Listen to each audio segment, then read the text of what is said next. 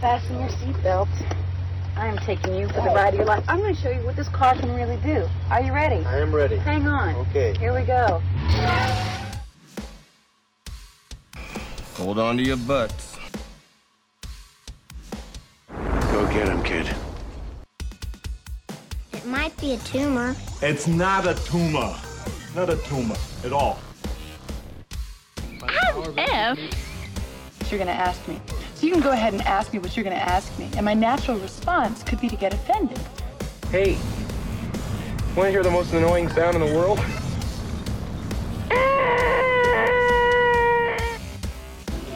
Yeah, well, you know, that's just like uh, your opinion, man. All right, all right, all right. You're listening to the 30 something movie podcast. One movie each week, 30 years in the making.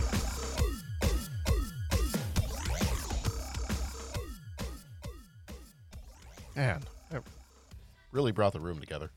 This is the 30 something movie podcast. I don't know. It was the the dude. I heard the dude and it made me think of Big Lebowski and and I just Yes. kind of I, I kind of went from there. So but this is the 30 something movie podcast. I am your host, John Reed. I am joined tonight by two lovely, lovely gentlemen.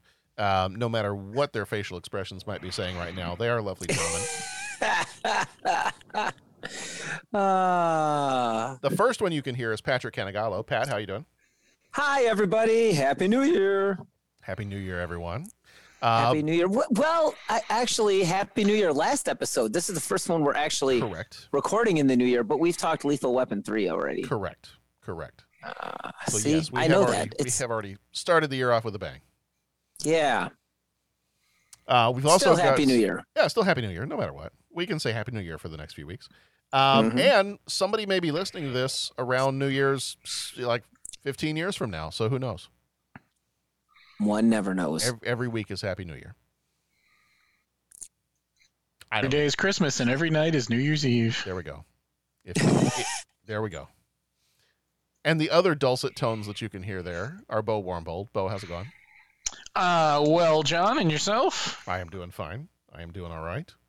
Um, so we are uh, tonight. We are talking about the 1992 movie. It's gonna be it's gonna be weird to say 92. We've been saying 91 for a whole year. Um, I know. the 92 movie Hoffa, uh, starring Jack Nicholson and Danny DeVito. Before we get into that, though, um, we are going to dive a little bit into now that we're in the new year. We're going to dive a little bit into talking about some of our favorite movies we've seen over the course of the 2021 year. So, uh, real quickly, spoiler alert: we kind of just talk freely here. So, we if you hear us start to mention a movie, we might spoil something about it. So, just be aware. Uh, have have your finger poised over that. Uh, 10 second jump mark on your favorite podcast player if you want to. Um, we are also part of the Scene Stealers podcast network. This episode and all the others are sponsored by Scene Stealers International Convention Agent. They got a top class roster of movie and TV stars ready to be booked if you're doing a Comic Con or some other kind of event. For more information, check out www.scenestealersglobal.com. And then you can visit our website, 30podcast.com, where you can rate, leave a voicemail, become a co executive producer via Patreon, get some bonus episodes, um, all kinds of good stuff at 30 and the word podcast.com. Get over there to our website, check that stuff out. Um, so let's let's jump on into this, gentlemen. It's um it's 2022, and uh, 2021 was another interesting year to to Yeah. to say the least. Um, also, an interesting year for trying to see new movies. So um, I tried to compile a little bit of a list of, of some of my favorite movies that I had seen over the course of this last year. A lot of those um, were definitely over streaming. Um, now, I, I definitely saw a few more movies in the theater than I did in 2020, I think, because I was just ready to get back and see things on the big screen. Um, Mhm. so I did see a few more in the theater this year, obviously, than I did last year. Um, but uh, yeah, let's just we'll, we'll take a few minutes. We'll kind of we'll do a year in review kind of a deal. Um, and if I'm about to say anything, if you guys haven't seen uh, one of these movies, if I start to mention something and you're like, don't say anything about the Spider-Man or anything like that, then just you know throw your hands up in the air, wave them around like you just don't care, and I will zip my lips. But um, as we start Either to that- di- oh, go Either ahead. that or I might just, I, you know, because, because, uh, you know, I could, I could just pull the headphones off. You know what I'm That's saying? That's true. You could pull the headphones off for a few seconds. Mm-hmm. That's true. Mhm. And then just don't listen to this episode afterwards. Yeah, yeah, Yeah. That's the that's the trick. So, do you have and, and we'll dive into we'll dive into some more of these. Um, do you have an absolute favorite movie that rises to the top for you that came out in 2021? Whether it came out on streaming, I'm not going to pull a Martin Scorsese here and be upset as to whether it came out on streaming or in the theater. Um, but do you have an absolute favorite movie, whether it was streaming or movie theater, that you saw in 2021? This one rise to the top for you. I could pull. I could pull the whole uh, Macho Man thing. The cream rises to the top, brother, and that whole thing. But I, I'll skip that for now. Um, yeah. Do you have a uh, Do you have a top movie from 2021? An absolute top. Got two that I'm thinking about, and I'm trying to decide which one to say. But I think I'm going to say Dune. Okay. All right, man. Liked Dune a lot. There you go. I've heard nothing but great stuff. My uh, all, the people, uh, my family have all seen it except for me, and they just say it is awesome. They just awesome. They just say it's awesome. Yeah.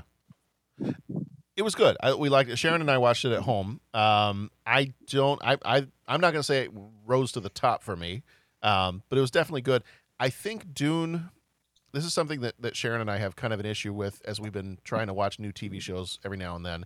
It's the reason we had a little bit of hard time getting into The Witcher. Um, it's a reason why things kind of petered out a little bit for us for Game of Thrones.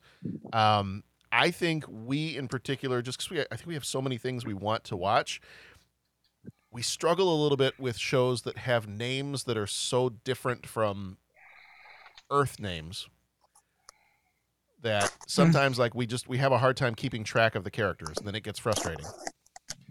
So Dune might been might have been one of those that had it was a little bit of like, okay, wait, who is what, and and what is that person's name? I don't remember that person's name now, and I so uh, we liked it, we enjoyed it.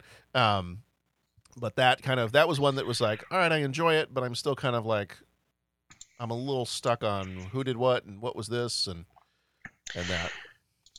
I think for me, it was the you know it, it was the the potential of what it could be to finally tell that story cinematically, Oh, yeah. and you know, just a lot of potential. I think. Yeah. But there were some other. I mean, you know, you want to talk the the comedy? We could talk the the. The coming, the coming to coming to T O O America was pretty funny. I still have not seen that one. That's on my list to see. Oh, but- you gotta see that one. Okay. It's good. Is it good? That's an Amazon one too. Yeah. Well, and there's so many of these that I have the services that they're on, so it's not like I need to go find them. They're there. I'm paying for them already, but I just need to watch them. And then the one I thought Pat might say, but he hasn't yet, so I'm waiting to see if he goes there. Well, see, Pat, what was your uh, what was your number one? I think I know, but Yeah, you know, I, this Was is it- hard, man. was it This is uh, hard. was it Carrie Ann Moss Resurrections? yeah, yeah. Well, hang on. I want to be careful with spoilers here. Has everyone seen The Matrix? I have. Yeah. Okay. Okay. Okay. So you guys both saw Resurrections? Yeah. Yeah. I I think it's got to be Matrix Resurrections for me, Okay. which is really hard because I really really love the Bond franchise, and I thought No Time to Die was great as well. I was I, was trying to decide if you were gonna say that one or Black Widow. Oh, and then there's Black Widow. Yeah, it's it's so hard. I, it's it is all all of it is Dude, there are no easy answers. There's no easy answers. I still Um, I still have not had a chance to see No Time to Die. I'm I'm looking forward to that one. Me neither. That's one I Oh. can't wait to see. Okay, well I'm gonna I'm just gonna keep my yap shut then on that. but- Unfortunately, the internet has spoiled a lot of it for me. Accidentally. yeah, Okay. I've Which- I've Yeah. managed to remain spoiler free, so Oh, I'm impressed. that's well. I will not spoil you, John. okay. But uh, let's just say that I and I'm a fan, so you guys are not going to get a biased opinion from or an unbiased opinion from me. But I mean, yeah, No Time to Die was great. Um, Black Widow was great. Um, in fact, I want to say Black Widow went into my top five Marvel movies. Um, oh, really? It was it was pretty damn good. It was it was so good, and you know it's funny because I was having this discussion, and I'm like, I, I really think that whole group of Captain America, uh, Black Widow, Falcon, like I just tend to like those. Like Winter Soldier, I think was my favorite Marvel movie. I I, I mean, it was just, it was just. Uh, anyways, Black Widow, I thought was just a great film. Um, the two of them were so fun yes. together. Yeah. You know what? That's the thing. That's that's the thing. Is is uh, what's her name? Flo- is it Florence Pugh? Yeah. Yep. She is so good, and I mean, if you've seen Hawkeye, oh Yeah. my Yeah. goodness! Um, and I think I just did a major spoiler without a warning on that one. Sorry. Oh no, we've already warned Um, everybody. Okay, but I mean, like, she is just so good and so charismatic. I mean, she is just amazing. Yeah. Um, and uh, yeah, yeah, so I, I don't know. I don't know what to. Uh, I by the way, which which is crazy. I was going to say her and um, and uh, Natasha Romanoff. What's her name? Scarlett Johansson. Scarlett Johansson. Scarlett Johansson. Their chemistry is amazing. Yeah. And then her her chemistry with the the gal in Hawkeye is amazing. Yeah. Which the gal in Hawkeye, my dad was telling me, and I haven't checked this out, but my dad was telling me she played the girl in True Grit, the remake with the dude. Yep. Yes. Mhm. And she was Emily Dickinson in the um, Apple TV Plus thing, Okay. Okay. which is yeah. supposed to be good, but I haven't gotten around to watching it yet. Haven't watched it yet. It felt a little Yeah. too. How do I say this nicely? It felt a little too tween girly to me Yeah. in the Mhm. previews, but now that I've seen her in Hawkeye, I kind of want to double back and see if it's any good. Yeah. because a lot of people Yeah. said it was good, and now that it, now that I know she's that good, there's part of me that's like, okay, maybe I got to give it a shot. Yeah, Yeah. I haven't yet though, so we'll see. Yeah. Shang Shang Chi was a good movie. Yeah, I have not seen that one yet. I haven't watched Don't worry about either. spoiling it. I'm going to watch it soon enough. I am very excited to see that because I've I did watch of all the silly things.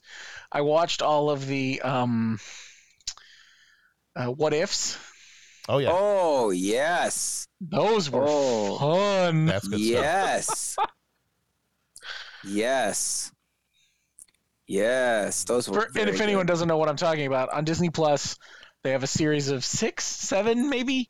Yeah. Um, Marvel What Ifs, and it says season one, so maybe there'll be more. Who knows? But basically, it's alternate reality takes on your favorite superheroes, and there's some fun stuff in there. Yeah. They have a that's kind of Marvel's it's ever since the I want to say at least the 70s, maybe even further back. Um, they had a series at different times that was called What If. And they would do stories like what if Wolverine did not get the adamantium skeleton or what if so and so had killed the Incredible Hulk, or you know stuff like that. And so they, from time to time, you know, DC has their own. They call it Elseworlds. So they'll do like, Mm. what if Clark Kent had crash landed in Gotham City and was adopted by the Waynes, or you know stuff like that. Um, but yeah, when I saw they were doing a what if animated series, I was like, oh, Yeah. oh, oh, this. And it was it was well done too. It was, yeah, it was well done.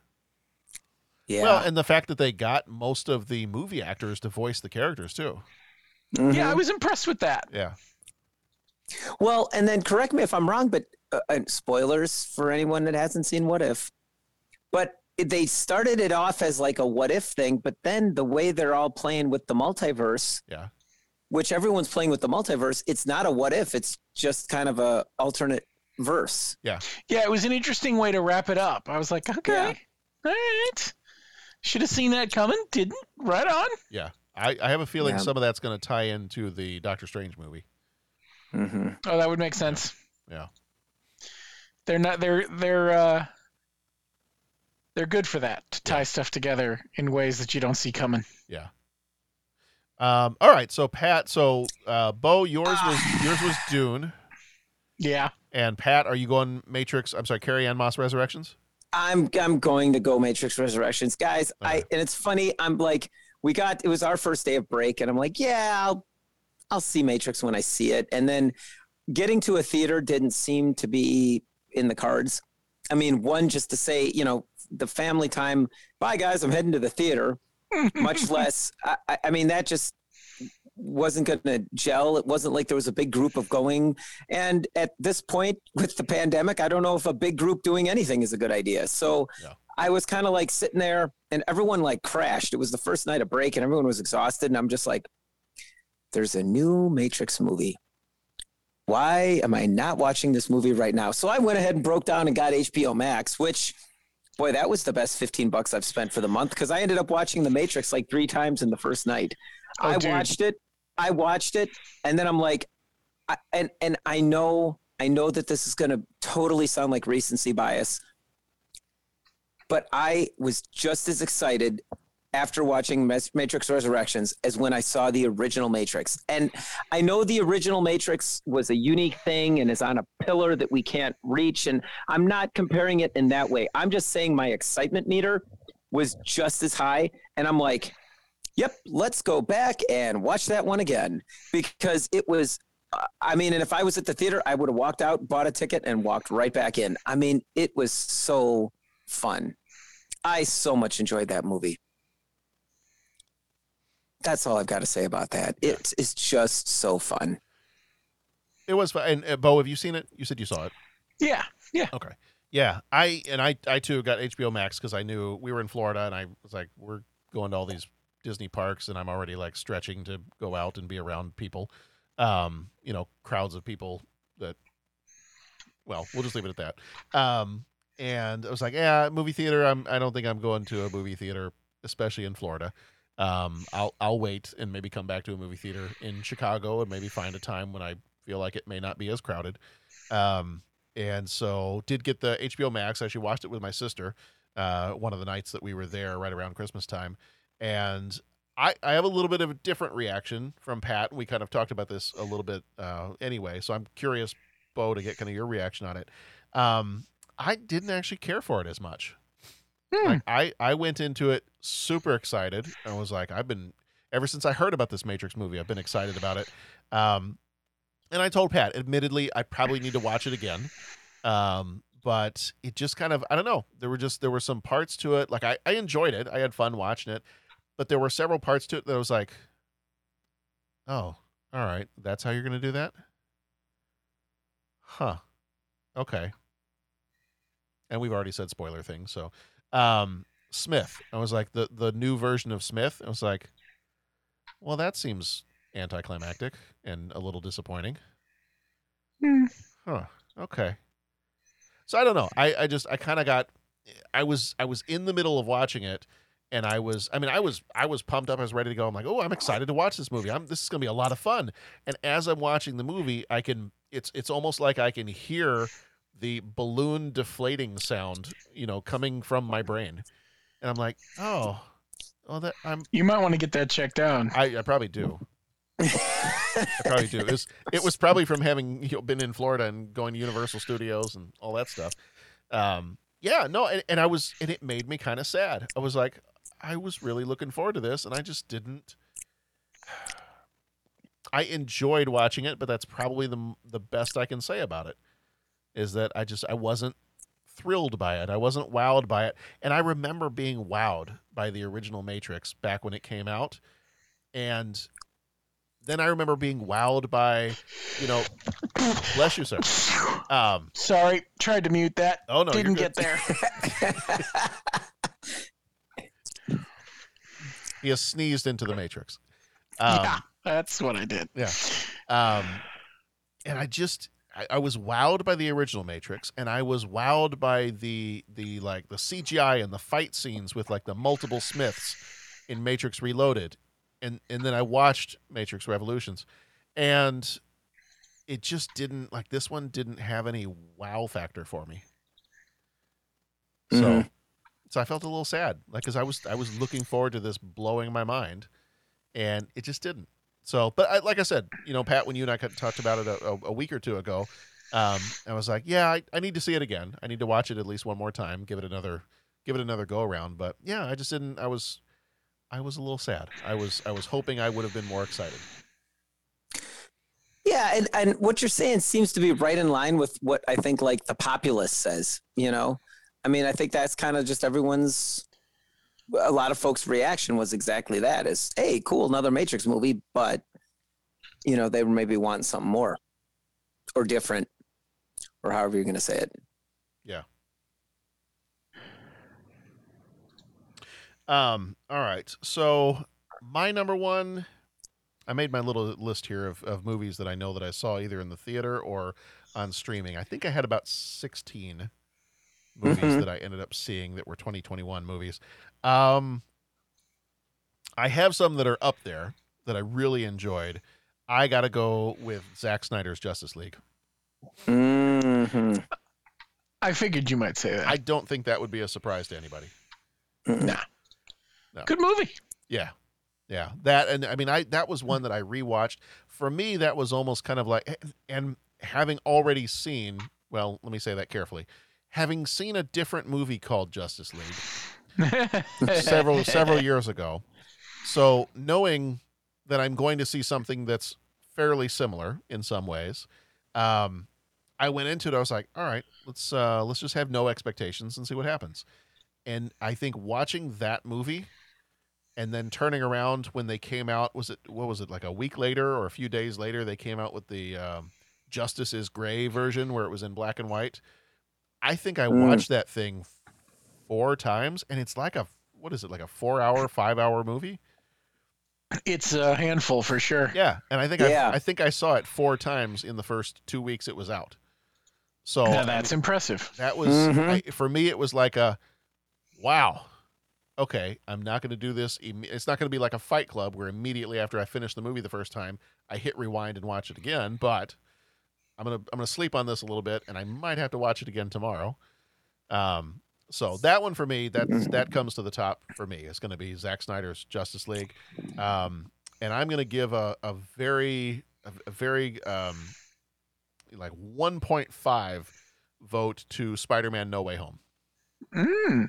I'm, I'm not going to say why because I don't want to spoil anything if anybody hasn't seen it. But Yeah, that one I haven't gotten to yet. it is it is so much fun. And I think I think the only thing I said to you, heard. Pat, the other day was it's so much fun and it takes the story. You think you might know how the story is going to go and how it's going to treat these characters, and it kind of Mhm. takes it in a different direction. And it Hmm. was it, it was something new, and I was like, "All right, I like that. That's cool." Cool, man. And then I think I might have to give a 1.75 vote uh, to the Suicide Squad. So I don't know if you guys Oh. did you guys see the new Suicide Squad that came out this year? I did not. I haven't seen the other one. Well, you could probably skip the other one. That's what I hear. I'm sorry, and I, I apologize because I know I know Jeff is going through some rough stuff right now. Um, I, but I have to do this. Um, the Academy Award winning Suicide Squad. You can probably skip that one. But the new Suicide Squad is amazing and it's hilarious.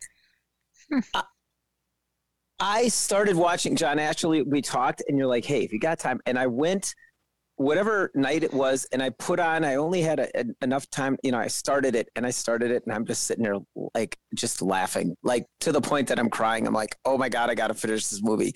So I can second it that I started it, and I can already see exactly what you're talking about because Oh, yeah. it's like, yeah, dude, this is this is pretty funny. It's got, I mean, it, I laughed with that the way I will sometimes laugh with Ash versus Evil Dead. Mm-hmm. Oh, okay. Like it's it's fun stuff. And that movie is like it, and I told Pat, I said it's James Gunn, so you know it's going to have like some of the same comedy you get in Guardians of the Galaxy, but it's as if Guardians of the Galaxy could be R-rated. and imagine what other kinds of comedy you can add to that. Mm-hmm. And probably even like more unexpected and more twisted.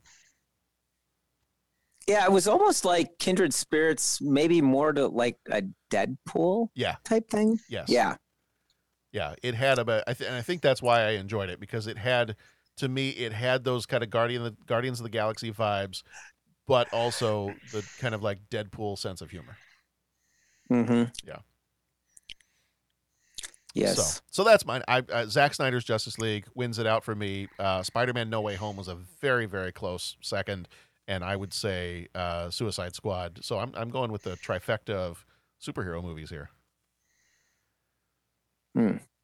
Was there a movie Hmm. for you? And then we'll get on talking to Hoffa um, because we've been talking this for 25 minutes, and people probably came to hear Hoffa. Um, we don't know where he's buried. By the way, let's just if you need to stop listening to the episode now, we'll just spoiler alert. We don't know where he is.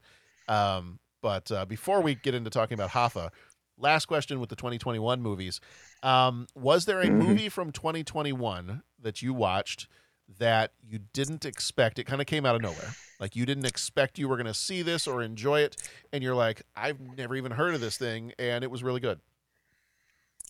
Belfast. I want to. I want to see that one. I haven't watched it yet, but I really want to see it. Oh, good. Okay. What what, ch- what uh, channel is it up on? Um. uh, hmm. Hmm. Okay, that a- everything I'm looking at shows rent, but I know I didn't rent it, so how did I see it?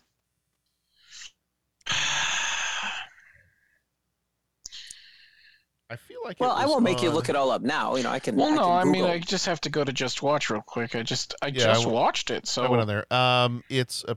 Well, let's see. Now it, it shows only for purchase here that I can see for rent. yeah, okay, so I'm seeing the same thing. How did I see this movie? Wait, Because you didn't go to the theater. No, Uh, you didn't. You didn't. it had to have been available somewhere for a hot minute, or maybe we caught it on Maybe.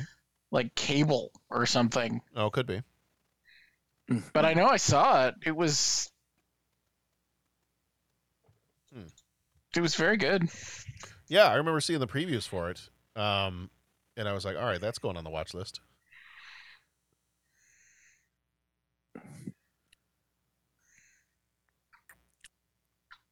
Yeah, I was Hmm. trying to see if I could find a place that, um, because I feel like you're right. I feel like there was a point in time where you could stream it. Yeah, because I saw it and I, I know I, as interested as I was in it, I don't think I would have rented it. Yeah. Hmm. Maybe it was, Was on it- HBO Max when it been H- first came out, Might and have been then HBO Max. that would maybe explain it. Because I'm looking at an article here, and the, in this quick little sentence, it says uh, because it's Focus Features, they don't have their own streaming platform, and this article says uh, Focus Features tends to head their movies over to HBO. Oh well, then there you go. So maybe it's possible. It possible. was either HBO Go. Max or HBO on TV, but Yeah, that makes sense. It's very good. yeah. No, that one's on my watch list. hmm Pat, what about you? Did you have any surprises? Uh, surprises. You know, you know, I shouldn't be surprised, but we saw Encanto uh, as Oh, the yeah. family, and and that was it was just a gr- it was just a great movie. No reason to say surprised because I mean, you look at who's making the movie, and and they just like do great things. But uh, I thought Encanto was very, very good, and that was one that I wouldn't necessarily probably have planned on seeing on my own. So that would go under the surprise thing. Um, yeah, I think that's I think that's pretty much it. I I kind of all the other movies that I saw, um, kind of were like, yeah, I'm I'm really going to enjoy this movie. I guess going cycling back to Black Widow, just how much I liked Black Widow. Um, I guess that took me by surprise. Yeah. I didn't. I mean, I was going to say "Oh, I'm going to see a great Marvel movie, and instead I saw it, and I thought, wow, that's just fantastic. Um, so that might go under that category. Yeah, but I don't know. I don't know about surprises beyond that. Okay. Um, I would say, I mean, I, I won't say surprised for this one. The Val documentary was really good. Mm, Um, so that one didn't surprise me. Um, there were there were actually three different movies that we watched together as a family. Um, they were they were fine for the kids to watch. Um, three different ones, and I mean they were they were really good. Like I I don't want to say necessarily that I was like oh I was just shocked how good it was.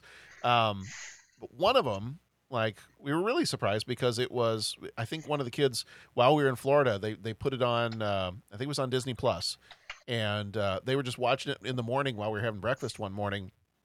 And as the family kind of trickled in, they were like, "What's this movie?" And we all kind of sat down and started watching a little bit of it. And we're like, "Whoa, whoa, whoa hold on, can we pause this and maybe restart it later after we get back from one of the one of the parks?" And they're like, "All right, okay. I've already seen 20 minutes of it. Like, I know, but like this is it seems really good. Let's watch the whole thing." Um, so the the two that we watched that weren't surprises, but we just really enjoyed them was uh, Finch with Tom Hanks that was on Apple TV Plus. Mm-hmm. That was a good one. I heard some people kind of complaining about it. They're like, "It's Tom Can- Tom Hanks, a dog, and a robot." I'm like, yeah, so sounds good to me. Sign Tom me. Hanks reading the phone book. I'm probably gonna check it out. I'd be fine with that. Uh, the other one was Eight Bit Christmas, which was on Oh, HBO how Max. was that? It was good. It was funny. It was kind of like a modern, if you wanted to do like a modern retelling of a Christmas story. Hmm. And and instead of the kid wanting to try to get a BB gun, they're trying to get a Nintendo Entertainment System in 1987 or 88. Hmm. Um, yeah, it was funny. It was really funny. The one that surprised us, the one that the kids uh, started watching, actually Nora started watching when we were in Florida, um, is this little movie called Ron's Gone Wrong. And I had not heard anything about it. Um, it was on. It's on HBO Max, but it's also on Disney Plus. I don't know how long it's going to be on Disney Plus. Um, and you would think that this is like you'd almost think it's like Pixar or one of these others, but it's actually a this is the first movie by this um, by this animation studio. And it's this story about these little um, like it's all these kids in a I think it's a middle school. Um, and every kid has their own like little personal assistant egg-shaped robot. Um, and it's kind of like it's a little bit of the message of like you know kids having cell phones and you know maybe, maybe being addicted to their cell phones because their little personal assistant robots um, you know can uh, take video of whatever they're doing and post it up to their version of instagram or can um, you know like things for them or give them suggestions. And so it kind of the movie kind of starts with with that. And the main character of the movie is this kid who um, his dad is like no I, I we, well first of all we can't afford one of those. And second of all i don't want you addicted to that. I want you going outside and playing. And he's the only kid in the middle school that doesn't have one of these robots. And then the story kind of goes from there. And it's not just a kind of a, like a preachy movie about you know don't overdo the cell phones with kids or things like that. It actually like it, it had a much bigger message than that and it was just a really fun little movie. So i'm going to say that is the one that probably surprised me because i had not heard anything about it. Um, And, and what kinda- was that called again, John? What was the name of that one? it's called ron's gone wrong. Ron as in like the name ron? Yeah and it was good. It was really good the kids had a lot of it the kids and the adults everybody enjoyed watching it Very cool. Yeah. That sounds very good. yeah it's it was a good it was a good one to watch with the kids because it kind of like i said it, it starts with the is this a story about the dangers of social media and cell phones and and at the beginning yes it kind of seems that way but then it veers into and it still kind of gives you that idea but it also veers into the like what is friendship? Like that's that's the big message. Is like what does it mean to be a friend to someone? And um you know and it doesn't always there are moments where it talks about and it kind of gets at the idea of like the evils of social media or the evils of you know children having technology all the time. But then it kind of gets into the well let's let's also talk about the reality of these little robots aren't necessarily going anywhere so how do we deal with them responsibly and still have human friendships so no i, I thought it was a really good little movie Interesting. And you said it was animated? Yeah. Yeah, I don't remember the. I was trying to remember the name of the. Uh, let's see, Locksmith Animation is the name of the studio, and it was. I believe it's their first movie they've ever made. So I mean, it, it looks like it looks like it could be just like you know Pixar or any of these others that have made a ton of movies, um, and uh, it's it's really not. It was their first movie, so it's pretty good outing for a first movie. Very cool. But yeah, that was a good Very one. cool. That was a good one. All right. Uh, before we get into Hoffa, do we have anything else we want to say about 2021 now that we're kind of leaving it in the rearview mirror? Well, there were a lot of good movies, and there's a lot that are going to be fun to watch and rewatch for me. And I mean, there's still like I still got to see Dune, I still got to see Spider Man, and from what everyone was saying, those movies are just most epic. So there looking are, forward to it. There are so many movies. As I was going through when I when I pulled up on Letterboxd and I was going through, I was like, okay, let me just pull up the year 2021 and see what it is that I saw and what I missed. And like you guys said, I am looking at so many of these. Like I I haven't seen um, Don't Look Up yet. Um, yeah, I want to see that. I keep, I keep hearing good things about that one. I have not seen. It's it's it's very fun. Did you watch it? It's very fun. Mm-hmm. Um, I haven't seen Shang Chi. Um, I haven't seen another one. I want to see was the Green Knight. Um, haven't seen that one yet. Yeah, there's just there's so many on here from 2021 that I'm like, all right, I missed that one. I missed that one. I definitely want to see that one. Uh, Belfast was another one of those. I, like I said, I haven't seen the newest Bond movie. Um, yeah, there's just a bunch. Yeah, I want to see Bond bad. Yeah. I was gonna if I had a little bit more time. I kind of ran out of time before we had to go back after the break. Um, I was just gonna pony up the five dollars to rent it from iTunes and, and watch it the other day. It's funny. I was this close the other day myself. Yeah. Right before we, we went back, I'm sitting around going, hmm, I could do this. This is Bond you're talking about? Yeah. Yeah. Yeah. Well, Like I gotta make Again- sure, gotta make sure I have an extra two and a half hours that I can sit and just enjoy it. But again, I'm biased because I'm a fan, but of course, it's very very good. Yeah. All right, all right. Well, so long, 2021. Actually, there was a movie that came out uh, in 2121 called Death to 2021, um, and uh, that one is uh, it's kind of a a retrospective. I think it was uh, like a comedic thing where people were like looking back on they were uh, future historians were looking back on 2021 and kind of like uh, reviewing it as if this was being filmed in the future. Um, so this is the death to 2021, and I'm just going to quote my one of my favorite lines from Tombstone. Well, bye. On, yeah, on to 2022 happened and 1992. So we'll we'll move on. We'll move on by moving backward to 92. But when will then be now? Jump in the Yeah. dialect and let's go. Let's do it. All right. So our movie this time around, we are j- jumping back to 1992. Actually, Christmas 1992 uh, is when this one came out. We are jumping back to Hoffa, which came out on the 25th of December 1992, rated R. Runtime of two hours 20 minutes, directed by Danny DeVito, who did Throw Mama from the Train and The War of the Roses. Norman. Uh, producers were Caldecott Chubb, Danny DeVito, and Edward R. Pressman. Chubb did The Crow and Eve's Bayou. DeVito did Get Shorty and Man on the Moon. Pressman did The Crow and American Psycho. Writer for this one was David Mamet, who did Glengarry Glen Ross and Wag the Dog. Cinematography was done by Stephen H. Burum, who did Mission Impossible and The Untouchables. Editor for this one was Lynzee Klingman and Ronald Roos. Ronald Roos actually died in 2021. Uh, Klingman did One Out Flew Over the Cuckoo's Nest and Man on the Moon. Roos did Star Trek VI The Undiscovered Country and The Next Karate Kid. Music was done by David Newman, who did Throw Mama from the Train and War of the Roses. Budget on this one was 35 million. Box office was 29.3 million. Flickmetrix gives it a 58%, and Cinema Score gave it a B. Starring Jack Nicholson, who played James R. Hoffa. He was in As Good as It Gets and Batman 89. Danny DeVito played Bobby Ciaro. He was in It's Always Sunny in Philadelphia and Batman Returns. Armand Assante played Carol D'Alessandro. He was in Judge Dredd and American Gangster. J.T. Walsh, who died in 1998, played Fitzsimmons. He was in Good Morning Vietnam. Um, reminded me a lot of Donna Reed, especially around the eyes. And he was also in Sling Blade. John C. Reilly was Pete Connolly. He was in Chicago and Guardians of the Galaxy. Frank Whaley played the young kid. He was in The Doors and Pulp Fiction. Check out the big brain on Brett. Uh, Kevin Anderson played Robert Kennedy. He was in Sleeping with the Enemy and Charlotte's Web.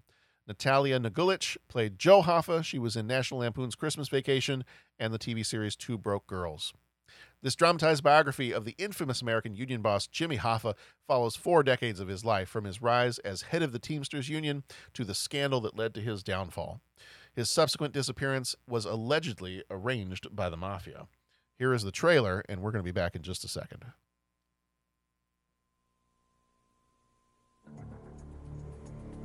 On Christmas Day, 20th Century Fox proudly presents a Danny DeVito film. Brothers, we are gonna march. We are gonna hold together, and we are gonna get what we came down here for! He was capable of anything. All I'm saying is, there's a lot more there for us. That's right, it's just, that's due us, and it's possible. He wasn't afraid of anyone. He said, why shouldn't he take you out in the alley and beat you until you beg for death? Tell him he gives me a cup of coffee, I'll answer his questions. That's why everyone was afraid of him. The Justice Department has plenty on you, Mr. Hoffa. You don't impress me. I don't need $300 million, and my brother elected president whop your ass. He didn't want law. He wanted justice. I'm gonna do what I gotta do, get the union back. Yeah, what does that mean? I'm gonna do what I gotta do.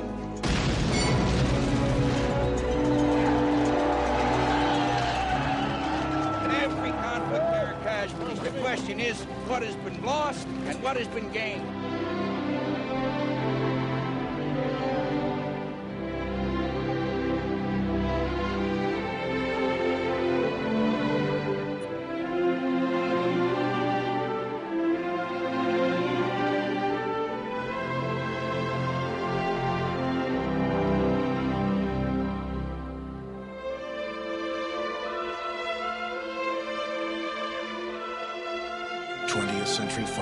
Presents a Danny DeVito film. Someday this man's gonna be president of the United States. Jack Nicholson. Hey, you gonna organize the cops? Hey, that's easy. Someday I'm gonna organize the crooks. Danny DeVito. You could uh, cross over and testify for the government. You want me to give up Jimmy Hoffa? Hoffa.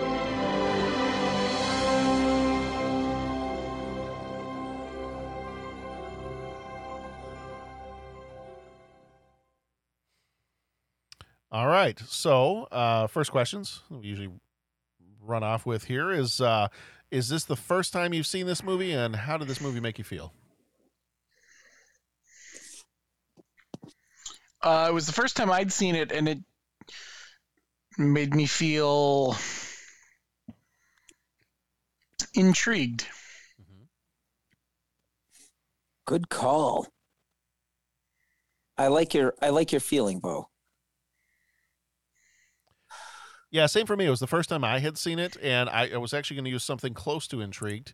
Uh, I was, um, um, I was trying to think of a, another word to use that's along those similar lines, but I was also intrigued. Um, I wanted, uh, part of me wanted more. Like I did, I did enjoy watching the movie, but part of me was like, oh, I, I wish I could have seen more of this. Like I wanted more of that. Um, but I did enjoy it. So I will I will also use the I, I was entertained. Yeah, I um Patrick, you and I, I- talked about this one uh, a few days ago, or or yeah, I think it was a couple days ago, and um, like this one you have seen before because you told me this is like one of your like almost kryptonite movies. Yeah, this one I get sucked into whenever it's on. It's like, oh, Hoffa's on. I'm gonna watch this. Um, yeah, and so I, I want to say I saw it maybe in college for the first time. Um, it obviously it, it wasn't when it came out. I remember when it came out. Um, I remember my folks talking about it. I remember asking them about Jimmy Hoffa and and and all that thing, you know, in the history there and and all that. I, and so I knew of it. Uh, I remember it, this time when this movie came out. I remember just being aware of a, of Jack Nicholson in movies. You know, him just in a lot of movies in and around this time, and um, you know, as we get further away from it, it, well, 30 years ago, you know, like different years tend to run together. But like, I just remember, you know, Jack Nicholson, his turn as Hoffa and, and all that. And then I finally saw it, I think in college. And yeah, I, I really enjoyed it and got sucked into it. And like I said, it's kind of like a kryptonite movie for me where I'm just powerless to resist. Oh, it's on. I'll check it out. Even if I watch, I'll watch it up till this scene, or I'll watch it to the end, or or whatever. Um, and um, yeah, and and I agree with your assessment. I find the movie intriguing. I find it like many biopics that we watch or quote unquote historical movies that we watch. I always like, okay, I want to read the book or read a couple of books. I I, I would like to read the history of it and kind of delve into the fact versus fiction type uh, type thing. Yeah, one of the things I kind of discovered reading up a little bit on this movie and and some of the other because there've been a lot of movies made where even if it's even if Hoffa is not the main character, is not the primary character, he's you know he's featured or his his particular storyline, uh, you know of him personally is featured as part of the movie. Um, I know the Irishman, I, which I have not seen the Irishman, but I do know that that's um, you know that's that movie. Um, and I think Mm-hmm. was it Robert De Niro plays? No. Um, oh shoot, it's Al- not Robert. It's Al uh, Pacino. Pacino plays him. Yes, Pacino plays him. Mhm. Um, Mhm. And uh, you know, and and that movie revolves around that story as well. Um, I think, and, and Right. so here's I'm just gonna go dive right into what I maybe wanted to see differently in this movie than what I ended up seeing was I would like to have seen because I have not having even seen some of those other movies. I kind of Mhm. know what those other movies are about and what they do, and that's they're going to tell the story of, you know how, uh, you know how he was in bed somewhat with the mafia and and you know everything that he had to do to get, you know, to, to rise up within the ranks and and get the Teamsters formed and you know become the president of the Teamsters and all that and and part Mhm. of me, especially you know, and uh, watching this movie and, and seeing that you've got such powerhouses like Danny DeVito and Jack Nicholson, I was like, well, I kind of want to see like why, like why did he, why did he feel driven to do this? I feel like you had such a powerful actor in Jack Nicholson, and but he Hoffa almost didn't seem like a person in this movie. He seemed like a force of nature. And if that's what they were trying to Mhm. get across, then kudos to that. They did it. Like he's a force of Mhm. nature. But part of me was like, you you get I almost want to say even like halfway through the movie, maybe it wasn't that much. You get halfway through the movie, and I was like, oh yeah, he's got a wife and family. Mhm. Yeah, that was odd. Yeah, and it I mean they really don't get any time. His wife gets a little bit of time later when he's about to go to prison, but I mean some of that stuff I'm like, well, what was it that because I don't know, I, I'm not as well versed in the actual history of Jimmy Hoffa, and part of me watching this Mhm. movie is like, well, what like what drove him? What was the instance or what was the series of events that drove him to be this passionate about making this happen? Because it's kind of like a I, I guess I guess with this movie, I wanted a little bit of a superhero origin story, and I got Mhm. a you know I got a superhero sequel where we're already kind of like halfway in, and he's already like, you know, we're established and we're moving forward, and you know we're we're fighting the bad guys, kind of a thing. Um, Right. I I would have liked a little bit of the little more you know personal story to it, and and that's probably not the story that they were trying to tell, and I get that, but I don't know. That was the only place. Other otherwise, being entertained and enjoying the movie, um, that was the only place where I felt a little. I felt it a little lacking. hmm I, I see what you're saying about like the family. It would have been nice to kind of know, get to know his wife and kids and all that kind of thing. Um, Because yeah, when I that said the, definitely rea- would been nicer. the reason I thought of that was because as I was reading up on some different things after having watched the movie, I found a bunch of different articles of like the the, the character Danny DeVito's character was Bobby Ciaro, and um, as I was reading up on different things, I, I come to find out that he is an amalgamation of a couple of different people who actually existed, um, Mhm. and one of those being um, oh shoot, what was his name? Was it Bobby? No, Chucky O'Brien. Um, Chucky O'Brien, that was a friend and I think driver for Hoffa. And I found a couple of different articles um, about Chucky O'Brien and how he had been accused of different things over the years by the FBI. Uh, and there was this editorial, I think, that was written by his son uh, or stepson. And it was all about how the FBI had kind of ruined his life by accusing him of all these things and, uh, you know, how he didn't do these things. And I'm like, you know what?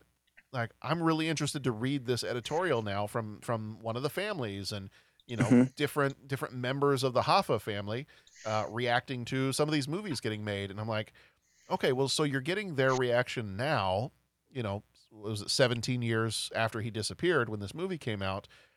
But like, I almost want that to be in the movie. Like, I want to see how his Mhm. family reacts to him doing. I, I do what I got to do. You know, I do what I got to do. I want to. I want to see how his family reacts to him doing what he's got to do. You know, to get to get the Teamsters and to get back to the Teamsters after he's gone to prison and and all that. Um, so yeah, once I started to read up a little bit more, I'm like, oh well, there's that, there's that kind of human piece to it. It's it's almost as if in this movie he wasn't human; he was just a, a force of nature. And I wanted a, I Mhm. wanted just a little bit more human. Got it. Not to the point where it ruined the movie for me because it didn't. I just I wanted just a little bit more. Right.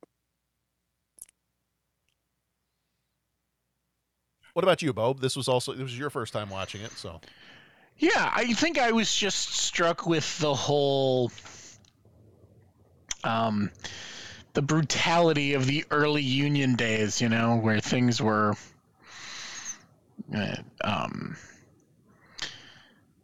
you know, people were getting whacked and um how they I, I liked the whole the start of the connection to the mob. You know, we always grew up just hearing that the Teamsters and the mob were connected, but to see that origin story was was was interesting to me.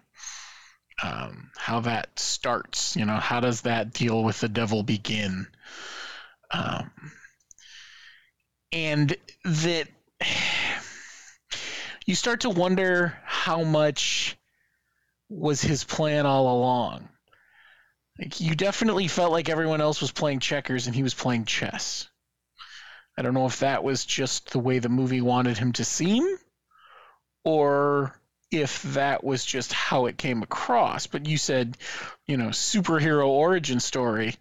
It's not far from the you know, it's not far from the truth that they were showing him to be a superhuman larger than life character. Um yeah, so I think that that's what kept me entertained. I- think his Nicholson's portrayal of um of of uh, why can't I think of his name? It was James Hoffa was just James R. James R. What like it was just sublime. I mean, it, like you couldn't look away if you wanted to. I mean, just watching him do that, and I don't know enough to say, oh, he played up the eccentricities, or boy, he just nailed it. Even if the story was somewhat Hollywoodized, he nailed that role. I, I just don't know enough to say either way, but it was so entertaining him. And I mean, to watch him and uh-huh. just, you know, kind of the accent and how he'd talk and how he'd handle himself. But then, you know, just the little things like when he's telling the story and the guy keeps interrupting and he's like, you know, he's like, can you see I'm telling a story? No, but this is important. This is important to you. Right now, what's important to me is to tell the story. So you're going to stand there and you're going to wait, you know, and he's just like, and then he's just like, I don't want to talk to anybody on the phone. So and so on the phone. Did you, it's so, did you, did, you hear me tell you that I didn't want to talk to anybody on the phone? I don't want to talk to anybody on the phone. You know, and that's okay. And he picks up the phone, but then, then, and whoever he's talking to, he's like, yeah, but I might, yeah, but I got, yeah, but I got, yeah, but I, it's just, it, it's just entertaining. And it wasn't like you were laughing at him, like he's going for comedy or you were laughing at him, but just, it was, it was an, it was an entertaining character to watch, whether it was a caricature or whether it was an accurate portrayal. I just really enjoyed watching that, watching it. Yeah, it's it, there were moments where, and I think, and I don't think I realized it until later. Um, I kept thinking, I was like, something is off here. Like I know that that's Jack Nicholson, but it doesn't look like Jack Nicholson. Right. And, and it took me a while, and then and then I was like, does he have a fake nose on? Mm-hmm. And then I had to go to the IMDb and find out. Yes, he wore a prosthetic nose, and uh, you know to look a little bit more like Jimmy Hoffa. And I was like, okay. Eh, But I think that was enough to help me because you know sometimes with a with an actor like Jack Nicholson, it's like, yeah, that's Jack Nicholson. Like you see Joker in the '89 Batman, you're like, yeah, that's Jack Nicholson. And you can't. It's it's hard to. Some actors, they do the part so well that you just you forget that that's an actor. And Jack Nicholson just seems like he's such a you know you know who Jack Nicholson is, to the point where it's like, oh yeah, that's Jack Nicholson and you're never going to forget it's Jack Nicholson. There were moments in this movie where probably because he had some of the prosthetics on, I kind of forgot it was Jack Nicholson. Have you ever danced with the devil in the pale moonlight? Yeah, but if I danced with this one, you'd think it was a completely different person. I know. So You're cheating on the devil with the devil. I know. But yeah, this was, you know, I think it was it was entertaining. It was, you know, it had obviously it had a little bit of kind of the, you know, taking place in that time period. It had a little bit of a like a almost like a Untouchables vibe to it. Um, you know, it's it's had uh, it, it definitely definitely some pretty rough stuff in this movie, just to show the the rise of you know the Teamsters and how he was really going to stop at literally nothing to make sure that this all happened the way it was supposed to happen.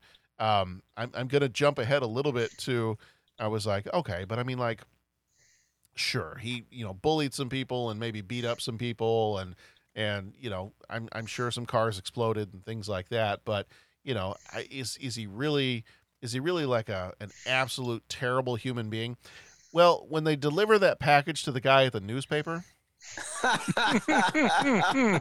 and I was like, and, he, and he jokes about we want to stay family friendly, so I'm not going to say what's in the box, but he jokes What's about what's in the box? well, see, that's that's where I went when he when Danny DeVito's like he's like, "What's in the box?" He's like, he tells him what's in the box, and I was like, "No, it's not." And then later, they open the box, Mhm. and that's what was in the box, and I'm sitting there going, "Oh, I wish it was Gwyneth Paltrow's head." Right. I that would have been so much better. I don't want to. No, I don't want. And you could just. I mean, the look on his face when he, uh, the look on his face when he opens up the package, and he's just like, "Kill the story."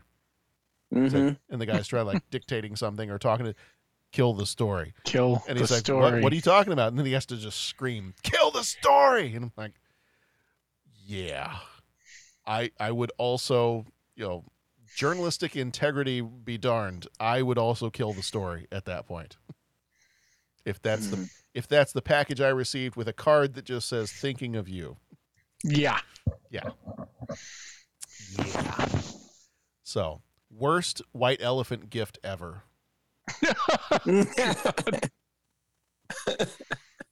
oh man. Hmm. Try regifting that one.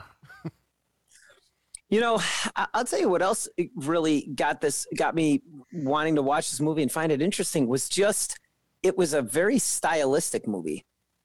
Mhm. And I mean, I know we talk about watching the, the being viewers of the 30 some uh, 30 something of the greatest gen um, podcast.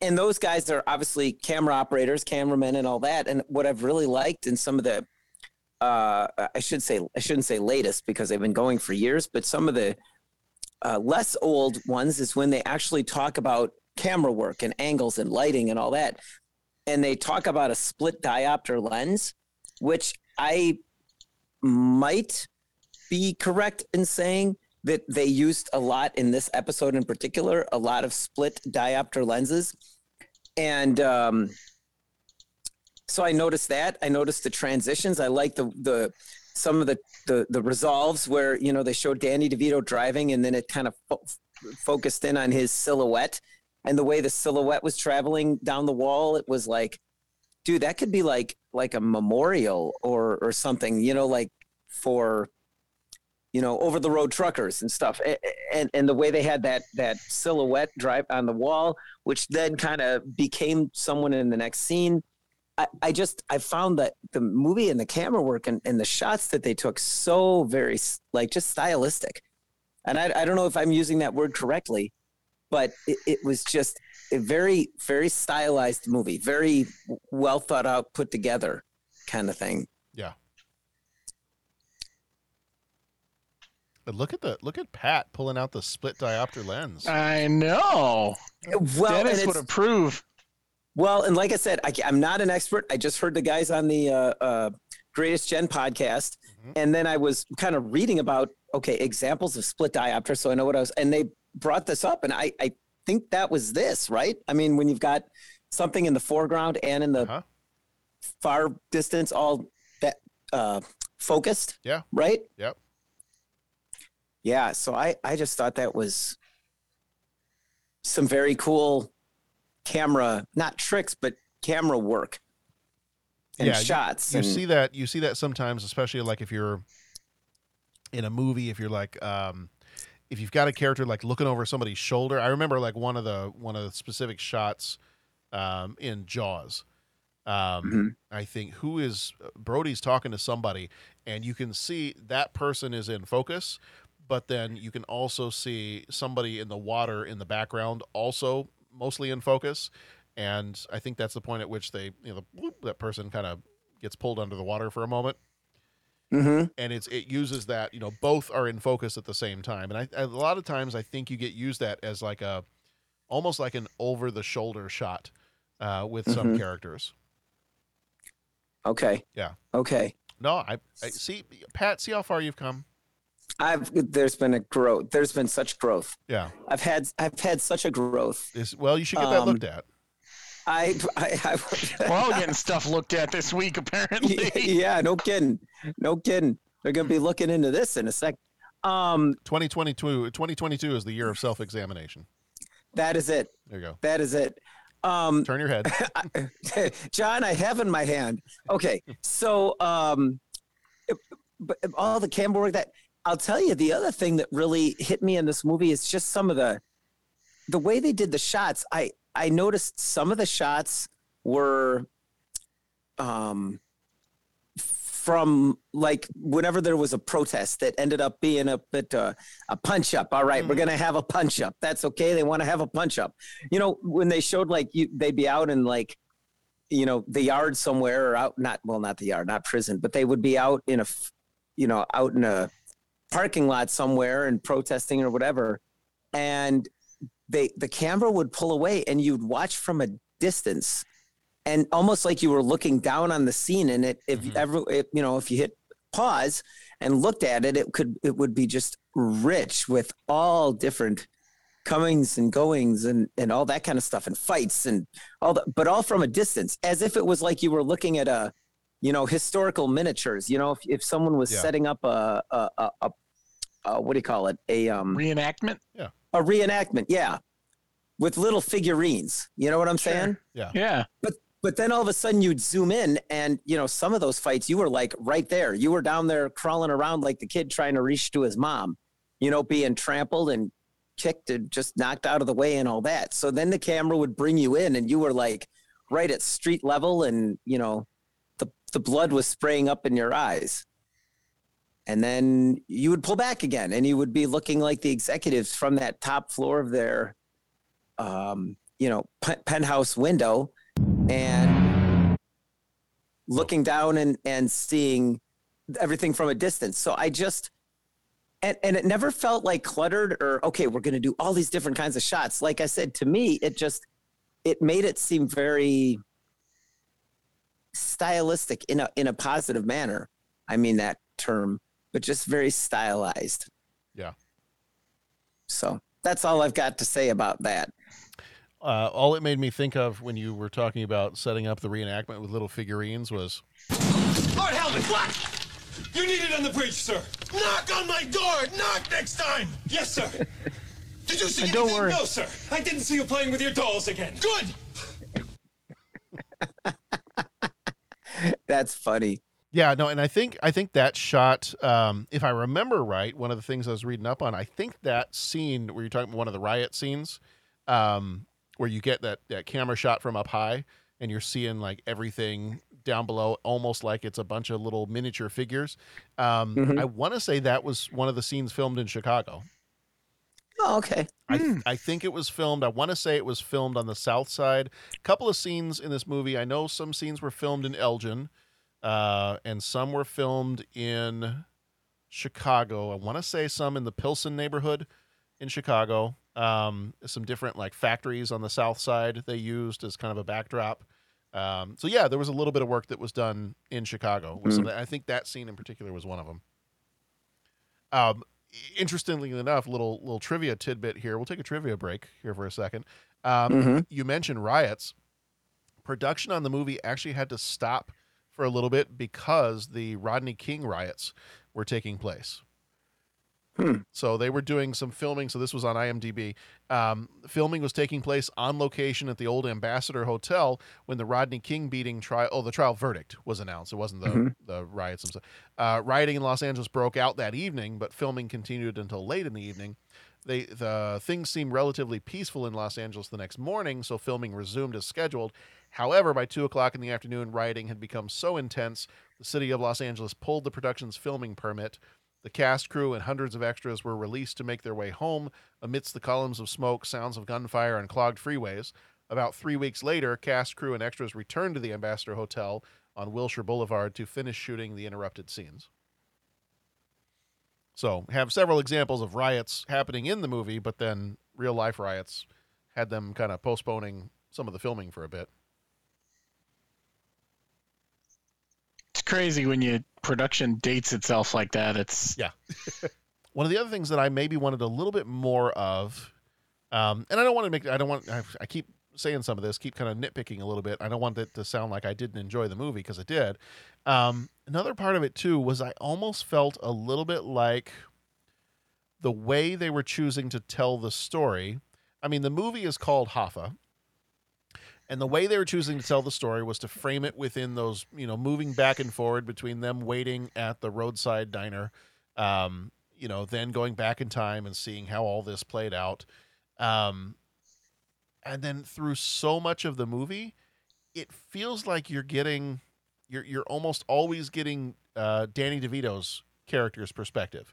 You're getting Bobby Ciaro's perspective, and you're getting kind of like how he's reacting to things and I mean, it almost seems like it should be more a movie about him rather than about Hoffa himself. Hoffa, at different times, Hoffa felt like a supporting character to me in this movie. So I don't know if that was part of it too. That I I wanted more of. I wanted more of. I, I guess I wanted more of the inner thoughts of, uh, or the inner turmoil, turmoil, turmoil, the inner turmoil. Um, certainly. Um, of Jack Nicholson playing Hoffa, and I felt like I got more of that from Danny DeVito. So I don't know if that I don't know if some of that comes from him having also been the director. Um, but I mean, if the movie is named Hoffa and it's about Jimmy Hoffa, then you probably should get most of that from the Jimmy Hoffa character. right. So I don't know. Yeah, I, as I said before, I think there were just there was a couple little things where I was like, no, I just if they would have done this a little bit differently, I like I said, I enjoyed the movie, but if they had done this a little bit differently, I think I would have enjoyed it even more.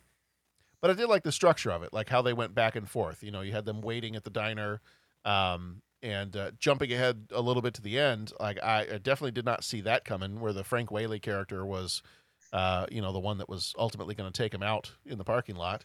Um, but I, I did enjoy that. You know, kind of the jumping back and forward between, um, you know, what was This is now. This is how we got here. That Right. kind of stuff. right. Because what was it? 1975 was probably the latest. Because he disappeared in 75. Right. I think. Yeah, yeah. So 75 was the latest. Then you kind of kept jumping back and forth between the past and then. Which I while we're while I was talking about uh, Frank Whaley, the kid, the young kid that was, uh, you know, pretending to be a truck driver, waiting for a part to come in. Um, there was something that I also read on the trivia and I was like, "Wow, that's kind of harsh." uh, Frank Whaley played Jack Nicholson's younger version in Ironweed in 1987, and according according to Whaley, Nicholson did not care for his performance in that movie. So when they met on the set of Hoffa, Nicholson looked at him and said, "You again? Still acting, huh? Wow!" And he went back to reading his newspaper. Yeah, that's rough, man. I'm like, if I was a young actor and somebody like Jack Nicholson said that to me, I might just cry. Yeah. Yeah. You again, still acting, huh? Wow. Yikes. Uh, t- while I'm on the trivia train here, uh, did you know Tim Burton was in this movie? I didn't until I went to IMDb Yeah. and it, they mentioned it, and I was like, "What? What? What?" So yeah, so this movie is is headlined by two Batman villains. Anyway, the Joker and the Penguin. Um, and Tim Burton actually shows up in this movie as one of the Teamster corpses. so you have your trifecta of Tim Burton uh, in this movie as well. Um. I, so, is there anything else? Anything else you guys want to say about this movie? I, did either of you see The Irishman? Did you? Did Bo? Did you? Not see, you- yet, You no. haven't seen it. I need to. All right. Well, I don't know that we have anything else to say about Hoffa at this point. Um, I mean, I should have used this as one of the three questions, but I'll ask it now. Do we know where he's buried? Or where do you think? Here, here's a better question. Where do you think he's buried? Oh, see, I don't think he. I don't. Well, he might be dead now, but I don't think he was killed. Oh, you think he was still alive? Yeah, Okay. I think he knew they were coming after him. It's like screw this, I'm out of here. Yeah. He used it as an excuse to disappear, and he's been living on a beach in God knows where, you know, Argentina for the last however many years. Okay. All right. And I don't. I'm I'm embarrassed to say after watching this movie, um, I haven't really done the math on how old he would be today if he was still alive. But so maybe buried on a beach in Argentina, I guess, is where I think he's buried. Well, yeah. I just think somebody like that only disappears if they want to disappear. It's, I am of the opinion, and I know that there are many people in this world who think I'm absolutely crazy, hmm. that conspiracies are hard to perpetrate. Mm-hmm. The more people that know about something, the less chance you can keep it quiet. Mm-hmm. And for the amount of people that would have had to know about that and not squeal, just I don't know, strains credibility for me. Mm-hmm. I think he up and flew the coop. All right. Uh, he- he would. Dick I, moved to leave his family behind. Don't get me wrong, but well, yeah. as the um, movie showed, maybe family wasn't all that important to the man. I don't know. Well, yeah. Um, I did look it up. He on uh, if if he was alive today on Valentine's Day, he was born on Valentine's. On Valentine's Day, 2022, he would be 109 years old. Okay, so he did. So he he probably dead. Yeah. He was declared dead in 1982. Well, right, but that's the FBI trying to smoke him out. Right. Declare him dead. See, uh, see if he pokes his head up from the corner. You know. Yeah. Uh, the article that I, I and I, I know nothing about any of it, and I have I have no frame of reference for it. But uh, the article I read most recently, there was one from November, the end of November of 2021, um, where they talk about how uh, kind of a new lead had led them to a, did they say, a Jersey City landfill. Mm. Uh, and that there was the potential, yes, FBI agents armed with a search warrant arrived in Jersey City at a plot of dirt and gravel the size of a little league diamond below the Pulaski Skyway on October 25th and 26th to conduct a site survey. Um, they believe that he, if he is buried there, the lead that they have right now is that he is buried in a steel drum, roughly 15 feet, 15 feet below ground. Um, in that area. Now that's been this story is from November of 2021. Um so it's fairly recent, so who knows? Yeah. Interesting. Or he could be buried with his little drink with a umbrella in it on the sand somewhere in Brazil. Argentina. Works for me. Interest. Yeah, they, it's one of those. You know, it's one of those things. Where's Jimmy Hoffa, Amelia Earhart? There's a million different responses, but He's at home washing his tights. I choose to think he he got out of Dodge while the getting was good. He realized that they had made him wait too long and something wasn't right. Yeah.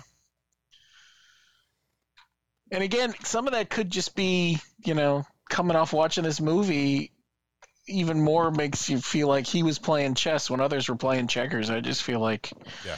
he always seemed to be one step ahead. Yeah.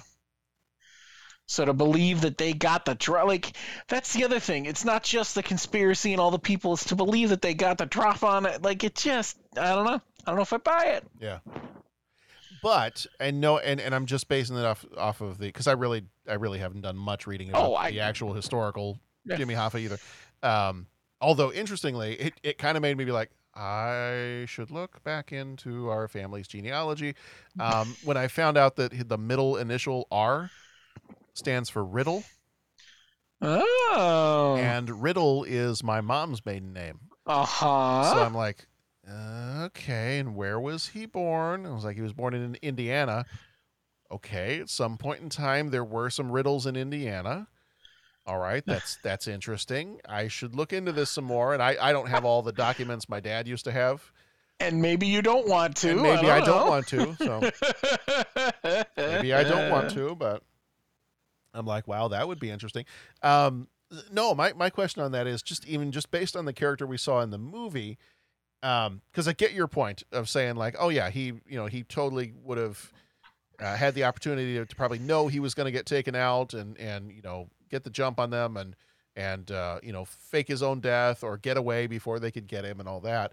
Um, part of me is like, but you see his character in the movie, and if if the the real guy was even half as passionate about what he was doing, do you think he seems like the kind of person that you could just fade into obscurity? No, but that wouldn't have been the plan. The plan would have been to get away, regroup, and come back. But he gets to Argentina, and you know, the interesting study, the historical study, would be to look at maybe 1976, 77, where did a large Union push show up across the globe, mm-hmm. but not in America Yeah. find a country that maybe he took a year, learned the language, and started organizing there. Like I, I'd be intrigued to see if there were any possibilities of that. Mm-hmm. You know, you hear about all the the Nazis who got away and hid in South America. Well, if they can do it, Yeah. can this guy. There's the uh, the Commonwealth of the Bahamas Trade Union Congress. Well, see, this is what I'm talking about. I just, I'm just doing a, I'm doing a quick uh, Google search here of trade unions established in 1976.